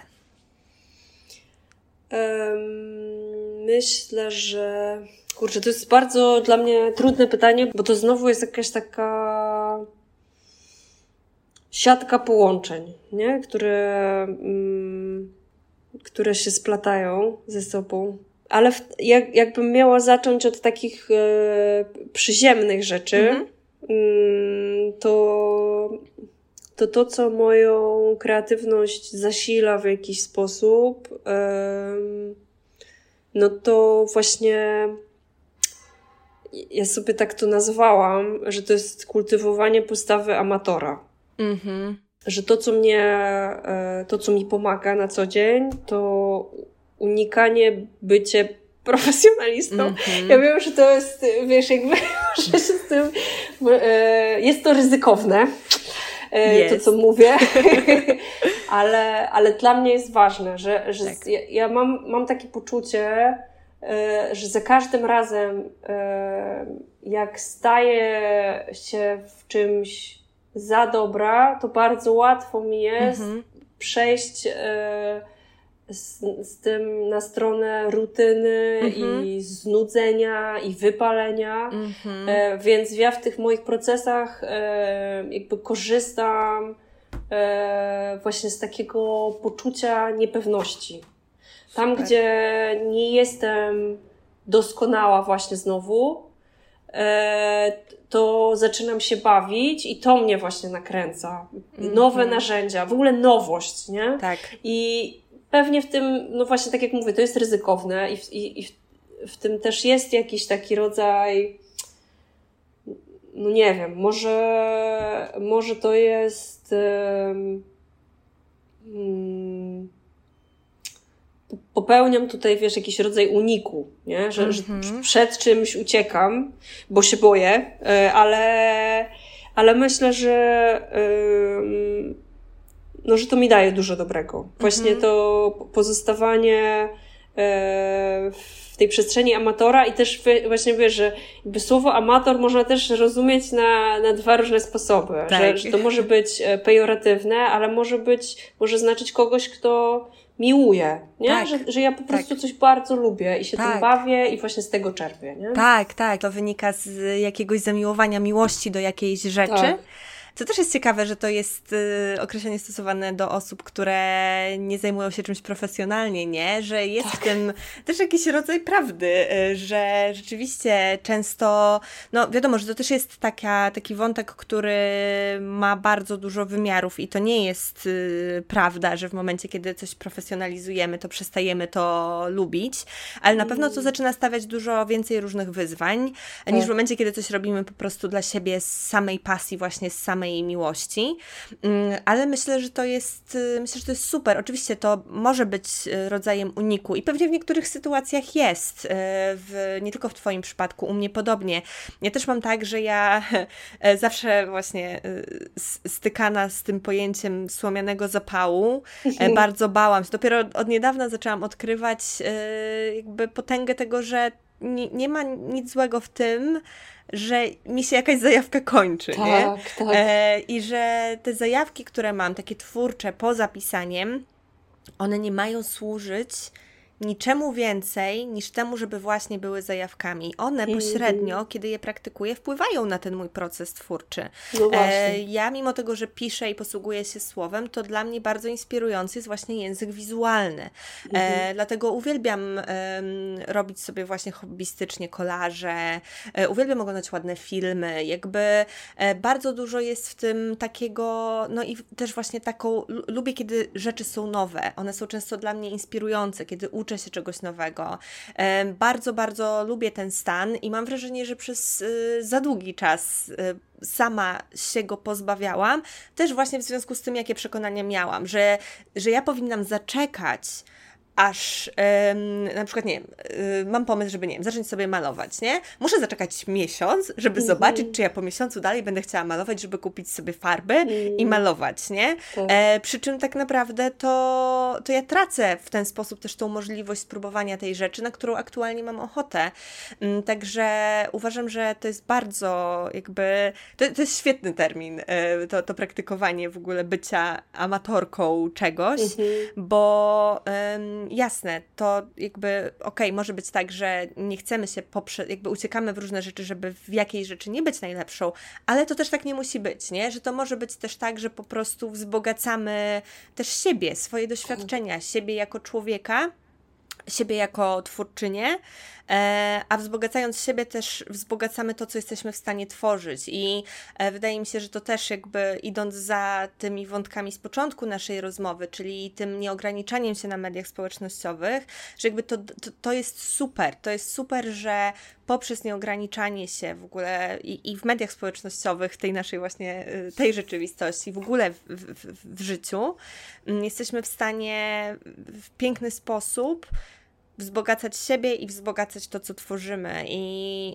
mam wrażenie, że to jest jakby to, to jest bardzo nie okej, okay, że to jest ukracane na różne sposoby właśnie, -hmm. czy przez media społecznościowe, czy nazywanie właśnie czegoś słomianym zapałem, co było tak, bardzo tak. dla mnie takim, no, no bardzo często słyszałam to określenie i ja bardzo nie, jakby nie lubiłam tego w sobie, że, że ja tak bardzo chcę nowych rzeczy cały czas, -hmm. różnych i że nie wiem, namaluję pół obrazu, czy tam właśnie takiego kolażu, no i później sobie odchodzę od tego na miesiąc, nie? i on sobie stoi i, i że no dlaczego tak robię, nie? Ale z drugiej strony dlaczego nie? Jakby to nie ma służyć niczemu innemu niż temu, żeby to mi sprawiało przyjemność, więc... No właśnie i w ogóle no. zobacz, że to jest trochę też o tym, yy, no właśnie to, to też jest o, o, o tych wynikach trochę, ale mhm, myślę mhm. sobie, że, że w tym wszystkim jest też o tym, jak ważny jest proces, a nie sam wynik. Tak, tak. Nie? Że, że przecież to, co nas wspiera i właśnie karmi, to jest bardzo często niewidoczne.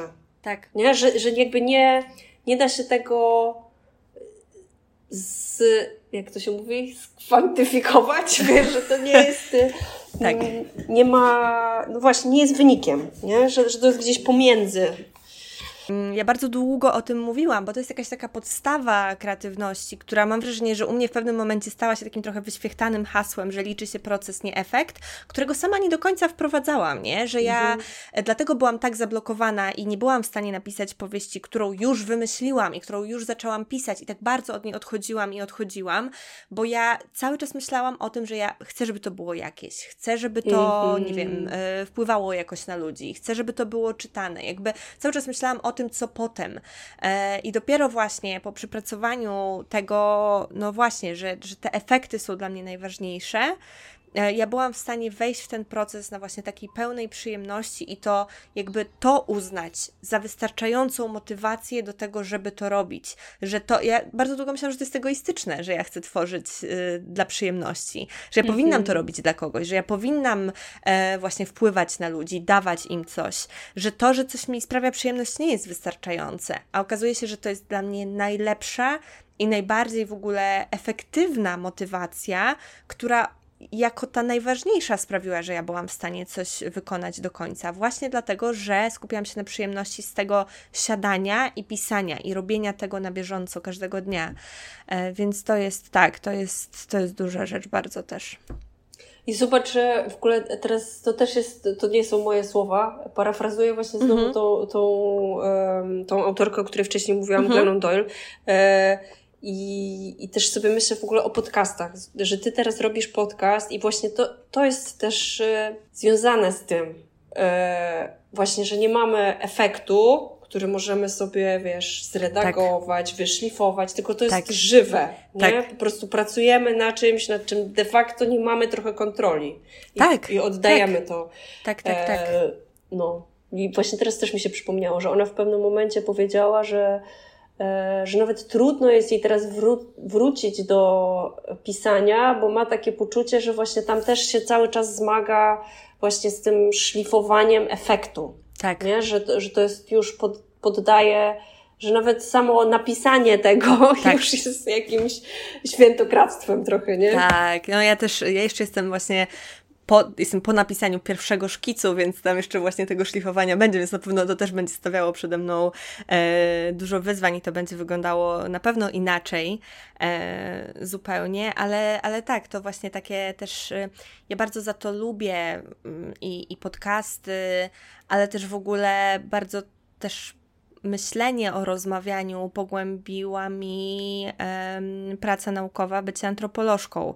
E, w sensie ja, ja, jestem kulturoznawczynią, ale mój promotor jest antropologiem i musiałam um, po zmianie właśnie promotora na antropologa musiałam zacząć włączać te metody i okazało się, że to jest najlepsza rzecz na świecie, nie? Że ja dużo, że ja kocham to, że ja kocham właśnie to, w jaki sposób jest w stanie wytwarzać się wiedza między dwoma osobami w rozmowie i, i że właśnie to jest e, coś takiego, co no, uwielbiam właśnie w podcastach, że to jakby siadając do nagrywania nie wiemy, w którą stronę to pójdzie, a jednocześnie jakby e, samo to dochodzenie do różnych wniosków i, i to, jak gdzieś tam różne nasze doświadczenia i wypowiedzi się zazębiają, to jest moim zdaniem coś pięknego i to jest właśnie bardzo takie, no, surowe, jest bardzo, bardzo takie nie, niemożliwe tak naprawdę. Okej, okay, jakby ja jestem w stanie wyczyścić e, dzwoniący dzwonek czy dropiącego tak. się psa, nie? Ale jakby sam tok rozmowy jest jaki jest i, i to jest super też i myślę, że dlatego też tak lubimy słuchać podcastów, że daje to takie wrażenie właśnie uczestniczenia w czymś, co jest takie bardzo e, żywe i bardzo takie bliskie, też mm, dodając to w ogóle do faktu tego, że to też jest takie poczucie bycia w jakiejś, jakiejś mhm. więzi nie? z ludźmi, z którymi, których się słucha. No i w ogóle to też jest takie pierwotne, nie? No bo przecież mhm. najpierw była kultura mówiona i, mhm. e, i, i właśnie to przekazywanie z ust do ust i to w ogóle wiesz, tworzenie świata za pomocą mówienia o świecie. Nie? Tak, tak. No, to jest, y, tak, to myślę, że jest, y, y, pewne koło zostało zatoczone, nie? No. no dobrze, to już przedostatnie pytanie. Co jest dla Ciebie najgorszym, a co najlepszym aspektem kreatywności? Eee, najlepszy aspekt kreatywności to właśnie to, ja, ja też pamiętam, że kiedyś e, dostałam Hmm, chyba nawet parokrotnie dostałam takie pytanie właśnie, co lubię w ilustracji i to, mhm. to, to jest to samo, co lubię w kreatywności, czyli właśnie to tworzenie czegoś z niczego. Mhm. Pamiętam właśnie, że będąc dzieckiem, to też mnie jakoś tak fascynowało, że, że ja mogę rysować coś i nagle się tym bawić, że mm -hmm. mam taki, taki głupi, śmieszny przykład z dzieciństwa, który mm -hmm. też już gdzieś tam e, opowiadałam o tym, że jak byłam mała, to strasznie chciałam mieć Barbie syrenkę, ale mm -hmm. nie wiadomych powodów, nie wiem, pewnie była za droga czy coś, nie, nie, nie mhm. mogłam jej dostać, więc sobie wycięłam lalkę z papieru i ją moczyłam z wodą. ale to było ekstra, mimo tego, że ona, wiesz, zaraz potem już nie istniała, ale i tak wiesz, że właśnie mogłam coś wyciąć Mogłaś zrobić z papieru. nową, nie? Później. Tak, no wiesz, że w ogóle, że to robienie czegoś i nagle mogę, nagle to funkcjonuje i i mogę to przetwarzać i, i, i, to urasta właśnie do czegoś coraz większego i zmienia swoją funkcję. E, to mnie zawsze jakby najbardziej fascynowało i chyba też dlatego ja z tej ilustracji coraz bardziej właśnie e, dryfuję e, do, w stronę ceramiki, mhm. nie? że to jest właśnie to takie znowu trochę prymitywne właśnie robienie czegoś rękami, zmienianie, rośnięcie tak. i tak dalej, i tak, tak. dalej. zanim, zanim Cię zapytam, dopytam o najgorszy, to tak, to ja chciałam dokładnie jakby też to podkreślić, to jest dla mnie też jedna z na pewno najlepszych rzeczy. E, I za to też bardzo lubię rękodzieło. Mhm. Bardzo lubię na przykład robić na szydełku, mhm. bo jest to rzecz, która powstaje i którą widać, a w momencie, tak. kiedy moim głównym, głównym sposobem wyrazu jest pisanie, które jest bardzo często bardzo długotrwałym procesem, nie? Tak samo jak tak. y, na pewno to znasz z pisania habilitacji, że to jest po prostu coś takiego, co powstaje bardzo długo, czego właśnie efektu nie ma, e, bardzo długo, poprawiasz to, e, coś, co jest gigantycznym projektem, no to właśnie takie robienie rzeczy manualnie jest bardzo piękną kontrą do tego, bo robisz to i to widzisz. E, tworzysz, to jesteś w stanie dosłownie w kilka momentów, kilka dni, kilka godzin stworzyć coś, co, co, co nie istniało, a zaczyna tak. istnieć. I to jest, to jest bardzo no, piękne. To jest super. To jest w ogóle magiczne. Tak, to jest, to jest zdecydowanie. Jakby, jeżeli coś w kreatywności jest magiczne, to, to na pewno właśnie ten aspekt, czyli w zasadzie kreatywność. Um, a co jest najgorszym dla Ciebie aspektem kreatywności? No właśnie próbowałam sobie to rozpracować jeszcze zanim się spotkamy, mhm. ale, ale teraz jak sobie myślę o tym tak na gorąco, no to chyba właśnie najtrudniejsze jest dla mnie to mm, e, to jakieś takie pęta kultury, nie? Że mhm. jeżeli bym mogła powiedzieć o kreatywności jako o, o tym, co bardziej naturalne i przeciwstawić do tego kulturę, mhm. czy właśnie społeczeństwo, to to jest dla mnie to najtrudniejsze, że ja cały czas w jakimś sensie się, się męczę z tym, że moja kreatywność jest tu, a to, jak wydaje mi się, że ona powinna wyglądać, jest w innym miejscu. Mm-hmm. Nie? Że mm-hmm. cały czas się borykam z tym właśnie dookreślaniem siebie i widzeniem siebie tym, tym, wzrokiem właśnie kogoś z zewnątrz, mojego odbiorcy. Nie? Tak, tak, tak, tak, tak. Mm, no. Pęta kultury to myślę, że jest piękny tytuł na, na książkę o tym, z czym borykamy się jako też y, twórcze osoby. E, mm. także e, zdecydowanie jest to, jest to na pewno bardzo duża trudność, właśnie to, jak, jak ta kreatywność wygląda, właśnie w takiej surowej, naszej, codziennej formie, a, a właśnie to, jaki, jak ona musi funkcjonować w tych kontekstach i, i w, w społeczeństwie, właśnie w kulturze, i że to jest bardzo duży bardzo duży element pracy, y, którą też trzeba wykonywać, będąc y, twórczą osobą, właśnie y, jakieś takie wyswobadzanie się z tych pęd i, i tych mhm. różnych ograniczeń. Także, a już kończąc tę pierwszą część, chciałabym, żebyś dokończyła zdanie. To zdanie to od kuchni jestem i określenie, jaka jesteś od kuchni. Najgorsze.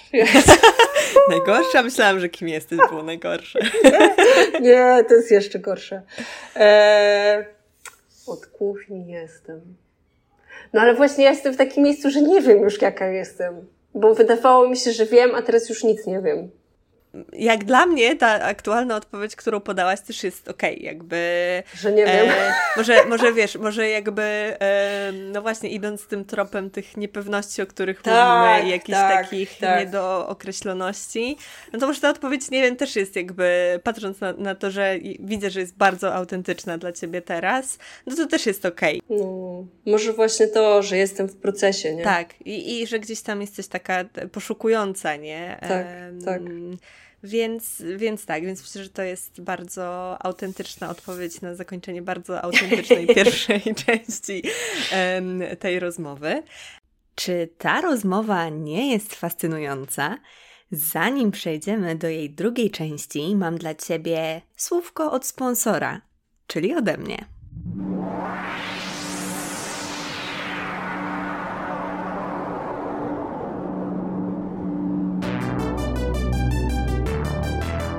Masz dosyć obcych, zatruwających kreatywną planetę Twojej głowy wrogimi komunikatami? Męczy Cię życie na zasadach innych, niekreatywnych galaktyk? Myślisz, że Twoja planeta jest tak jałowa, że nie wyrośnie już na niej nic kreatywnego? Mam dla Ciebie pełne błysku i w pełni darmowe rozwiązanie. Kreatywne warsztaty audio które w czterech prostych krokach pomogą Ci wyzwolić w sobie kreatywność i zacząć tworzyć własne dzieło, projekt, a nawet cywilizację. Wejdź na www.umyślnikjanoszuk.pl ukośnik warsztaty i już dziś wyzwól swoją kreatywność i pokaż wszechświatu swój prawdziwy blask. Przejdźmy do drugiej części naszej rozmowy, e, czyli do tematu, o którym w zasadzie myślę, że podbudowywałyśmy w ogóle ten, tę drugą część przez całą pierwszą część rozmowy, bo rozmawiałyśmy e, o wielu rzeczach, które właśnie z tym e, kreatywnym życiem na własnych warunkach się wiążą. I mam wrażenie, że właśnie cały ten kontekst, e, który, o którym już wspomniałyśmy, jest bardzo dobrą podstawą, żeby jeszcze e, pewnie podkreślić parę rzeczy i, i je tak właśnie e, wyłuszczyć. Ja w ogóle e, bardzo też e, nie spodziewałam się, że właśnie jeszcze przyjdzie mi dodatkowa myśl w związku z tym, co mówisz, ale zdecydowanie to jest to, czego ja też bardzo mocno się oduczam. Mhm. Czyli tego, żeby nie podążać ślepo za tym, co ktoś mówi, że mam robić, żeby coś osiągnąć, bo ym, bardzo jakby, no właśnie, jest jakiś taki rodzaj zupełnie nieuświadomionego dla mnie przez długi czas właśnie posłuszeństwa wobec tego, tak. takiego w ogóle bardzo naturalnego, oczywistego traktowania, że jeżeli ktoś mi mówi, że ja powinnam coś robić w jakiś sposób, to to jest jedna i właściwa ścieżka. I coraz częściej mhm. też w swoim podcaście podkreślam to, że to, że u mnie jakieś rzeczy zadziałały i jakaś ścieżka była dobra, to niestety jakby nie znaczy, że ona będzie dobra dla każdej osoby i że dla mnie kreatywność wygląda jakoś, to niestety nie znaczy, że będzie tak samo jakby y, wyglądała dla, dla osób, y, które mnie słuchają. I mówię to nie dlatego, że uważam, że jakby. Ja też nigdy nie stawiam się na takim miejscu osoby wszechwiedzącej, ale też wiem, jak ja sama działałam. Na tej zasadzie, że jeżeli ktoś po prostu powiedział, że coś u niego, u niej wyszło, to ja bardzo często uznawam, ok, czyli to jest ta droga, e, że ja jak, jak będę coś wykonywać w ten sposób, to osiągnę takie mhm. same efekty. I później z tego rodziła się gigantyczna frustracja, że chociaż wkładam naprawdę ogromny wysiłek w to, żeby coś robić dokładnie tak, to tych efektów nie ma. E, więc, więc zdecydowanie bardzo to jest, e, tak jak powiedziałaś, że jest e, tak samo w kreatywności, w ogóle w takim pojmowaniu osiągania sukcesów, że, że, bardzo dużo jest takiego nieuświadomionego przymusu, który w sobie nosimy i który sprawia, że robimy coś jakoś, mimo tego, że no właśnie, jednak to dla nas nie do końca działa. No i też to, to widać. Yy w tej przestrzeni kreatywnej, że teraz jest coraz więcej właśnie takiego rodzaju mentoringów, mhm. wiesz, jakichś takich, e, no właśnie, trenerów personalnych, kreat trenerów kreatywności. Wyobraziłam sobie e... takiego trenera kreatywności jako trenera personalnego, który stoi po prostu mówi, tak, wykonuj to ćwiczenie. Dziesięć razy. Tak. E, no, dokładnie, że, że właśnie, że my chcemy, nie? Dostać taki, taki pakiet zasad, które nas doprowadzą do tego sukcesu właśnie, czymkolwiek on jest. A jednak trzeba się cofnąć i właśnie samemu sobie te rzeczy najpierw ponazywać. Tak. I to jest bardzo trudne.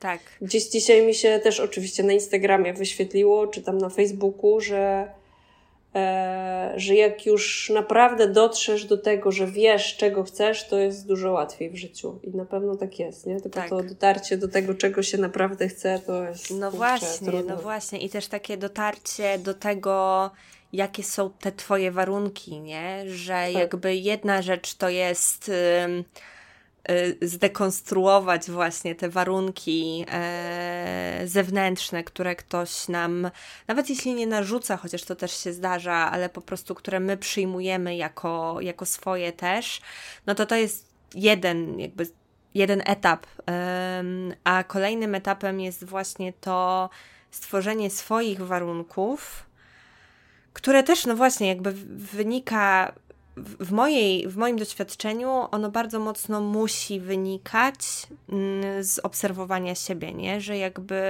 nie jest, jakby łatwo jest y, sobie różne rzeczy mówić. Łatwo jest mhm. sobie mówić, dobra, skoro, um, skoro tak to ma wyglądać, jakby okej, okay, będę teraz na przykład, nie wiem, pisać godzinę dziennie rano o tej porze.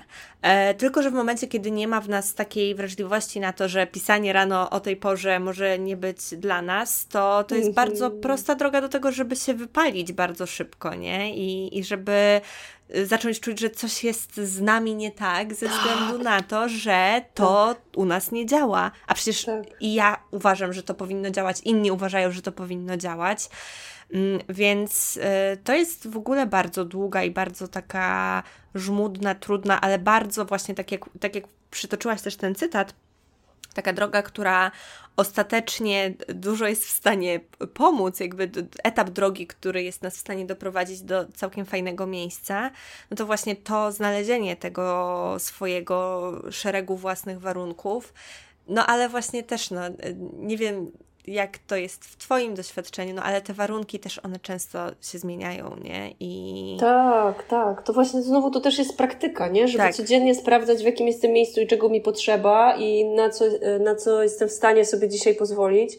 I, i też myślę sobie, że że bardzo mi zależy na tym, tak, tak jak wiesz, dzisiaj ro, rozmawiam z Tobą, czy jak publikuję te, te moje jakieś tam rozkminy mhm. na, na Instagramie, to, to bardzo bym chciała dążyć do tego, żeby w ogóle właśnie normalizować bardzo różne rzeczy, że, że, tak. że żeby wiesz, odwstydzać tak. ludzi.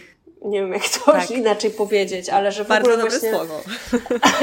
że wiesz, właśnie w, tym, w tej przestrzeni kreatywnej w nas i właśnie biorąc pod uwagę, jak, jak dużo ludzi, którzy się zajmują kreatywnymi e, rzeczami, jak dużo jest ludzi właśnie wysoko wrażliwych tak. i takich, którzy mają bardzo często niskie poczucie wartości, tak.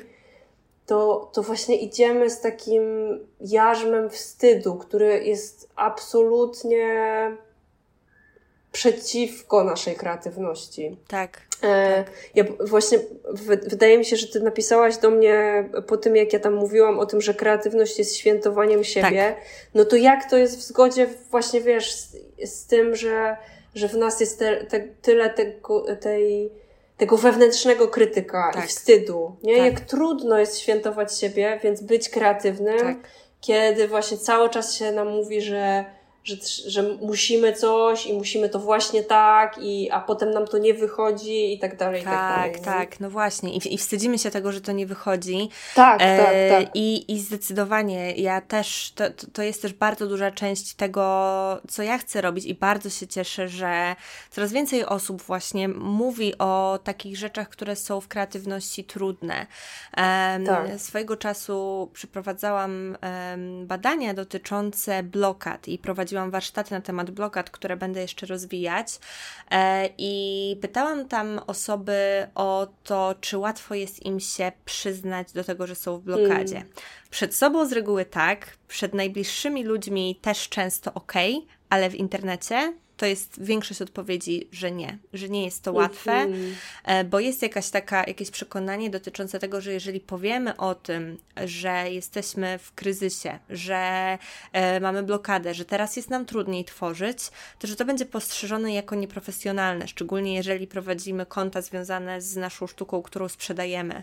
I jest to problem, który jest u w zasadzie no, większości e, osób, z którymi rozmawiam, a moim tak, moją taką bardzo dużą misją w ogóle yy, i sama też to robię i o tym mówię, o moich kryzysach, o moich trudnościach, po to właśnie, żeby je oswajać jako ten naturalny element kreatywnego życia.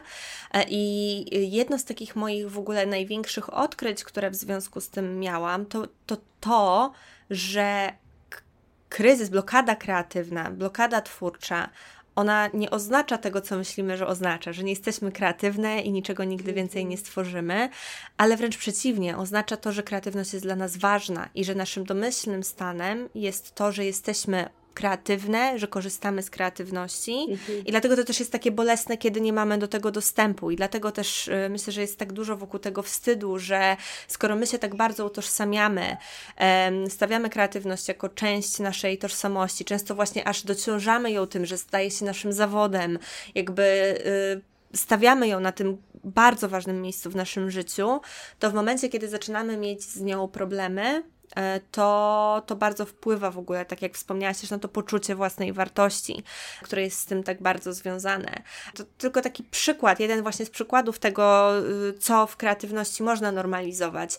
Warto pamiętać, że to jest coś, co dotyczy każdej osoby. Każda osoba, która jest twórcza, no na pewno zdarzają się osoby, które tego nie doświadczają, jakby zawsze są jakieś wyjątki potwierdzające regułę, ale to jest bardzo normalne, że to się mhm. E, wydarza i i super właśnie też, że, że o tym opowiadasz. Też to, co mówiłaś o tym celebrowaniu siebie, to też wynikało z miejsca trudnego, w którym jesteś, nie? I, i tak. opowiadałaś o tym, że, że jesteś w trudnym miejscu i że ciężko jest Ci celebrować siebie, ale że właśnie jest to rodzaj takiego powrotu, nie? E, bardzo mhm. dużo też w tym, co mówiłaś, było um, dla mnie taką też praktyką właśnie wdzięczności, co jest bardzo wyświechtane, ale jakby jak dla mnie to jest jedna w ogóle z pod, jedno z podstawowych narzędzi w ogóle w moim życiu, mhm. czyli docenianie właśnie tego, kim ja jestem, jakie ja mam możliwości, e, jakie ja mam właśnie chociażby zmysły, nie? Do tego, żeby doświadczać, tak. jak to moje życie wpływa e, pozytywnie, jakby, jak to moje życie stanowi tą bazę do tego, e, żeby kreować. Więc uważam, że ten postulat w ogóle odwstydzania jest zajebiście ważny i to jest w ogóle też taka duża praca, ale warto to robić i warto też po prostu też trochę, e, trochę na swoim przykładzie, nie? Jeżeli jesteśmy gotowe na to, żeby mówić o takich rzeczach, to po prostu to robić, bo tak. to może pomóc osobom, które, e, które to zobaczą e, w internecie, który właśnie no, jest tą naszą rzeczywistością w dużej mierze. A jednocześnie ja zawsze też czuję, że to w ogóle mi bardzo dużo daje, mhm. nie? Że właśnie jak się już to wypowie, tak. zwerbalizuje, że mam z czymś problem, to nagle w ogóle jest się już w innym miejscu. Dokładnie. E, a, a z drugiej strony też sobie myślę, czy nie, nie, nie wiem, czy z drugiej strony, ale po drugie myślę sobie, że, że w ogóle przecież kryzys to jest coś, co nas rozwija, nie? Tak. Jak się mówi o, o tych na przykład skokach rozwojowych u dzieci, mm-hmm. to one są zawsze poprzedzane jakimś momentem kryzysu. Że zawsze jest trudniej przed tym momentem rozwoju. Tak. E, więc to jest bardzo ważne i też pamiętam, że, że chyba właśnie po tym, jak się dzieliłam tym, że jestem w jakiejś dupie, e, przysłowiowej i ciężko mi jest się posunąć do przodu, to właśnie taka znajoma mi napisała o tym, że e, żeby myśleć w ogóle o... Teraz mój pies będzie. Teraz będzie. Chcę, chcę być w podcaście. Więc ona mi powiedziała coś takiego, żeby myśleć o kreatywności jako o dawaniu z siebie. A żeby coś dać, no to trzeba coś dostać. Tak. Nie? Że, więc właśnie to jest normalne, że co jakiś czas my się po prostu. E, to mi się kojarzy w ogóle z oddychaniem, nie? Mm-hmm. Że żeby wziąć oddech, to trzeba zrobić wydech i na odwrót. Tak. Że to po prostu trzeba. Muszą być momenty, kiedy nie dajemy z siebie, więc nie tworzymy, żeby były momenty, kiedy tworzymy. Nie? Że tak. to jest totalnie naturalne i tak musi być i trudno E, no nie, no nie można się z tym jakby cały czas boksować, nie? Bo to prowadzi właśnie do tego wypalenia. Tak, tak, zdecydowanie, zdecydowanie się z tym zgadzam, że stawanie właśnie, boksowanie się z tym, stawanie w kontrze do tego, że wdechy i wydechy istnieje, to sprawia, że te, ten brak akceptacji, dlatego że to tak wygląda, to sprawia, że to, to tak mocno potrafi wpłynąć na to nasze poczucie własnej wartości, e, na to takie dowalanie sobie, traktowanie tego jako e, argument za tym, że to nie jest dla nas, e, że nie jesteśmy kreatywne, że już się na pewno nasze życie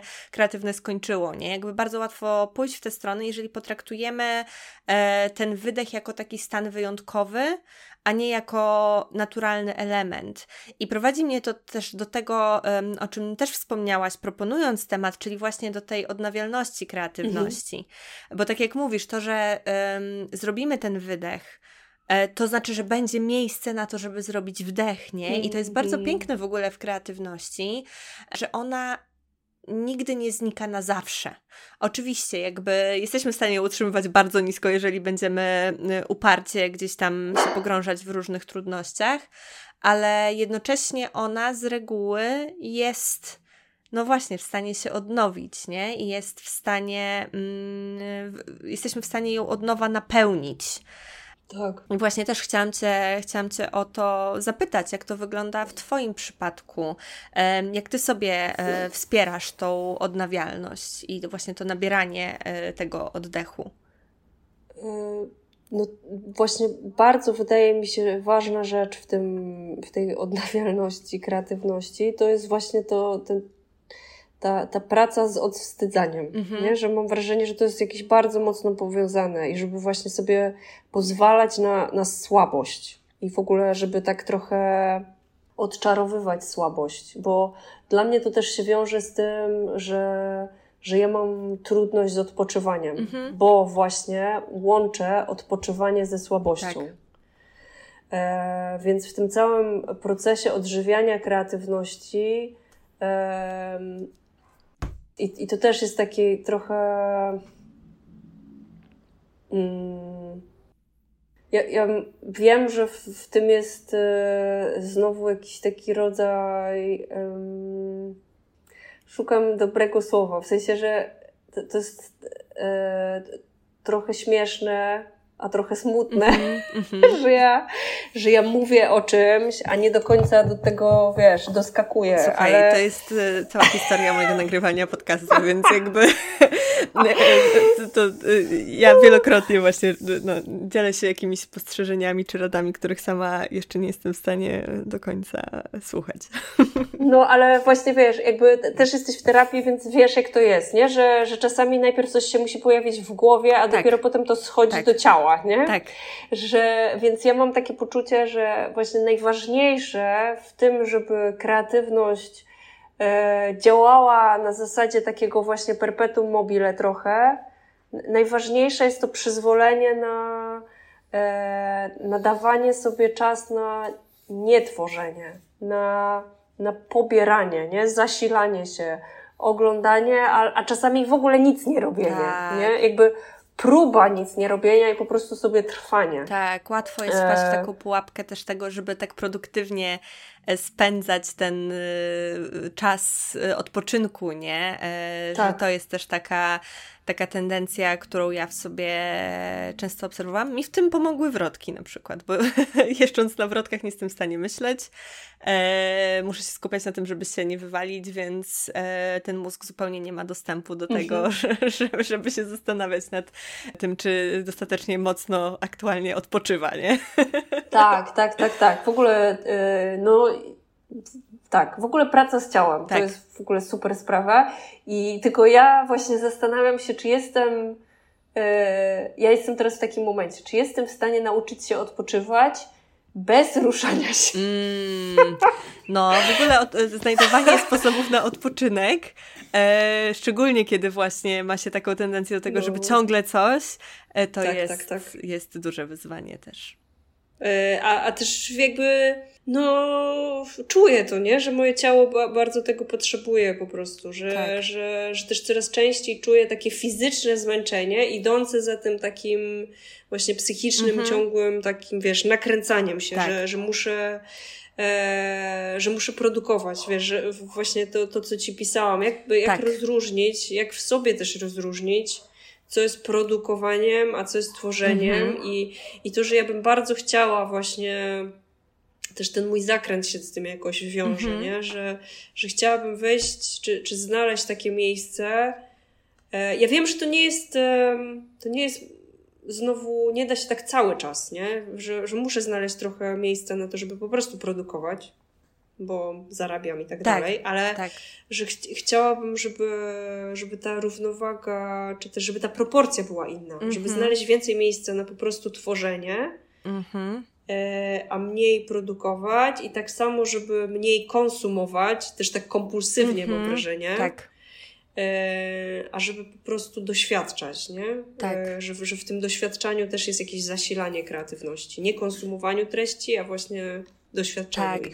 E, bardzo, bardzo mi się podoba to, co mówisz, pod tym kątem, że to jest bardzo, to jest coś, co ja już o czym wielokrotnie myślałam i wielokrotnie czułam, ale w mm. bardzo takie proste słowa to ubrałaś i, i bardzo takie moim zdaniem trafne, bo um, myślę, że wiele osób um, twórczych, które ze swojej twórczości żyją i, i na niej zarabiają, ma właśnie ten problem. E, to rozróżnienie pomiędzy twórczością a produkcją i że mhm. um, myślę, że nazwanie tego nawet, tak jak ty to teraz powiedziałaś, że to może być w ogóle też takim kluczem do tego, żeby zacząć rozumieć i, e, i żeby zacząć sobie w ogóle jakoś poprzez te terminy próbować nazywać to, czego na co dzień doświadczamy. E, ja na przykład, mając e, takie możliwości, jakie, jakie mam, choć e, w sumie teraz pomyślałam o tym, że w bardzo dużej mierze to jednak w przypadku pisania, e, zarówno naukowego, ale też właśnie fikcji, to jest coś takiego, co też się dosyć mocno w ogóle ze sobą przeplata, nie? Że jakby tworzenie dla mnie w jakby dużo bardziej na tworzeniu opiera się ta praca przed stworzeniem książki ta praca mhm. w ogóle wymyślania. E, w trakcie pisania to też jest dużo, znaczy, że, że, że, że to wymyślanie, właśnie ta, to, to tworzenie całego konceptu, struktury, postaci, że to jest bardzo właśnie, bardzo takie oparte na kreatywności, a pisanie w, często po prostu się opiera na produkcji, nie? Często po prostu jest już wypełnianiem tego, czy, czy przelewaniem właśnie tego, co już zostało wymyślone. Więc e, zarówno to może być, ta produkcja może dotyczyć konkretnych rzeczy, które robimy innych niż te, które robimy tworząc, ale tak właśnie teraz e, czuję, że to mocno oddaje też w ogóle proces pisania i wcale nie ujmując w ogóle tej e, tak, produkcji, tak. nie? E, że to też jest bardzo ważny element i który jest w zasadzie niezbędny do tego, żeby też e, często coś powstało albo żebyśmy my mogły żyć w jakiś konkretny sposób. No, dokładnie. Ja też sobie teraz przyszło mi do głowy, wcześniej już o tym mówiłyśmy, że, że w pewnym sensie każda praca staje się pracą. Tak. Jak bardzo nie byłaby przyjemna, tak. no to jest ten właśnie motyw, no właśnie produkcji. Tak. Nie? Że musimy coś wyprodukować, żeby to powstało. Tak. E, ale właśnie żeby mieć siłę na tą produkcję. Tak. No to właśnie trochę trzeba e, odpuścić, nauczyć się odpuszczać. Tak. I, I właśnie też podkreślając to, co wcześniej powiedziałaś, i bardzo chciałabym, żeby to bardzo, bardzo dosadnie wybrzmiało, no to żeby właśnie kreatywność była tym perpetuum mobile, to musimy sobie pozwalać na słabość. Musimy dawać mhm. sobie to miejsce na słabość i na akceptowanie tej słabości jako naturalnego elementu twórczego życia. Bo myślę, że wielokrotnie mówi się o tym, że żeby właśnie e, coś z siebie dać, to trzeba to mieć, albo żeby naść, to trzeba napełnić, ale myślę, że ta metafora w ogóle, no właśnie, kreatywności jako takiego toczącego się koła, albo też właśnie jako nabierania oddechu. Ostatnio, w mhm. ostatnim odcinku z Basią Flores rozmawiałyśmy z kolei też o tym jako o fali, jakby w ogóle takie metafory są bardzo moim zdaniem zdaniem pomocne. Warto sobie znaleźć też taką, która nam akurat odpowiada, e, żeby zaakceptować to, że te słabości, trudności, gorsze momenty się będą zawsze pojawiały. I jeżeli prowadzimy twórcze życie, one zawsze będą, ale akceptacja ich jest właśnie tym, co, y, co pomoże nam sprawić, że to koło będzie się dalej toczyć, mimo tych wszystkich y, y, rzeczy, o których mówiłyśmy też w pierwszej części rozmowy, mimo, tych y, mimo obecności tych wszystkich oczekiwań, tak. trudności i, i właśnie tych pęd kultury i, i tego wszystkiego, co tam gdzieś się po drodze pojawia, no to, to tak, akceptacja tego, że że bywa trudno, jest kluczem do tego, żeby też zacząć właśnie e, odwstydzać, nie? Odwstydzać właśnie mhm. tę kreatywność i odwstydzać cały proces i dawać sobie tym samym przestrzeń na to, żeby to był taki właśnie pełnowymiarowy, Um, możliwy do obejrzenia z każdej strony, e, też tej właśnie e, ciemnej, e, nie zawsze widocznej strony proces. Tak, i w ogóle teraz przyszło mi do głowy, E, dzięki Tobie coś takiego, że może nawet to nie, nie tyle y, trzeba akceptować, ale w ogóle, że można się z tego cieszyć. Tak. Że jak tak. przychodzi ta słabość czy tak. kryzys, to znaczy, że właśnie nabieramy oddech, nie? Tak. Że właśnie, że zaraz będzie kolejny tak, cykl. Tak, tak, tak, dokładnie. Myślę, że to w ogóle jest tak, jak ja zawsze yy, najpierw mówiłam, dopiero później byłam w stanie to robić, yy, mówiłam o celebrowaniu porażek. Tak to wcale nie muszą być porażki, nie? W sensie, że to celebrować w ogóle można każdy taki twórczy odpływ, jako właśnie coś, co świadczy o tym, że kreatywność jest dla nas ważna, będziemy ją dalej praktykować, ale żeby ją dalej praktykować, musimy nabrać e, tej energii, tego powietrza e, i że no właśnie, to jest coś bardzo, e, bardzo też e, pięknego, więc na pewno jest to też kolejny etap, który, którego można próbować w tym swoim twórczym życiu. Celebrować blokady, celebrować właśnie kryzysy, mhm. E, celebrować trudności. No i tak bardzo ważne to jest właśnie w tej przestrzeni, znowu wracam do tych mediów społecznościowych, tak. no ale jednak to jest ważna platforma, tak. E, na, na której e, widzimy jednak e, przede wszystkim właśnie te dobre strony. Tak. Nie? Jakby, no właśnie, znowu dobre, niedobre. E, te, no, no, twórcze, nie? Polegające właśnie na... To jest ciężkie, ciężkie, tak, do, do, do, do znalezienia. Ale no właśnie, widzimy ten moment twórczy, nie? Widzimy ten no. moment y, aktywności, tak, ten tak, moment tak, tak. tego, co wychodzi. E, no bo też na pewno to się gdzieś tam lepiej niesie i łatwiej mieć do tego dostęp, ale tym bardziej potrzebujemy coraz więcej osób, które będą mówić o tych trudnościach, tak, nie? I które dokładnie. będą się tym dzielić, żeby to było, żeby po prostu normalizować ten temat, żeby odwsydzać ten temat tego, że bywa trudno, e, ale to nie znaczy, że będzie trudno e, cały czas, że to jest po prostu część tego, jak wygląda kreatywne życie. I życie. I życie. Ach, no i zaczęłyśmy od mediów społecznościowych, skończyłyśmy na mediach społecznościowych. No to może ciągnąc ten wątek i kończąc już e, tę rozmowę, zapytam, gdzie można Cię znaleźć e, w mediach społecznościowych i nie mhm. tylko. E, tak naprawdę teraz ja już jestem właściwie tylko na Instagramie mhm. e, i chyba tam naj, najlepiej mnie e, oglądać. Ja mam też stronę internetową, ale ona jest już po prostu nieaktualizowana przez wiele, wiele lat. Jasne. E, także Krolak, nie Królewna to jest moje konto na Instagramie i tam najlepiej się do mnie e, e, jak to się mówi? No tam mnie znajdziecie, no, po prostu. E, a powiedz, y, gdzieś można też kupić Twoje prace albo właśnie książki ilustrowane przez Ciebie?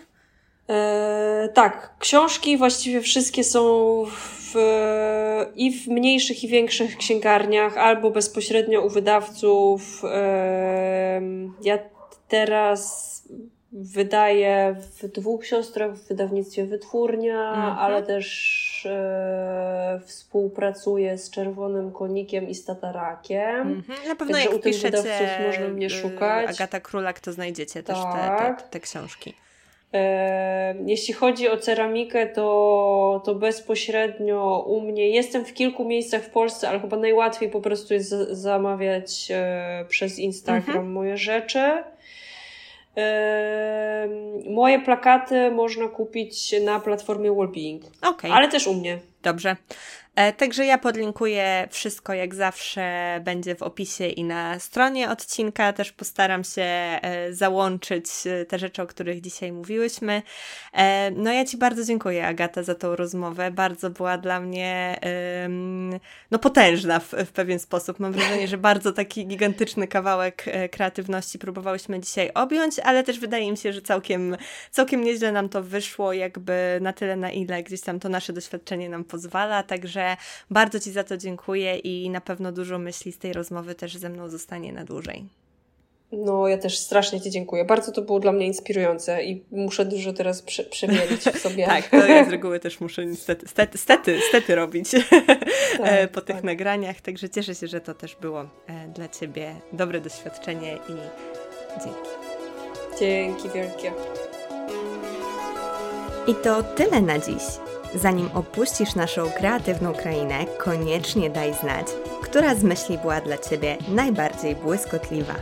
Podziel się nią na Instagramie i oznacz profil u podkreślnik Janoszuk lub napisz w komentarzu pod wpisem do odcinka na www.umyślnikjanoszuk.pl.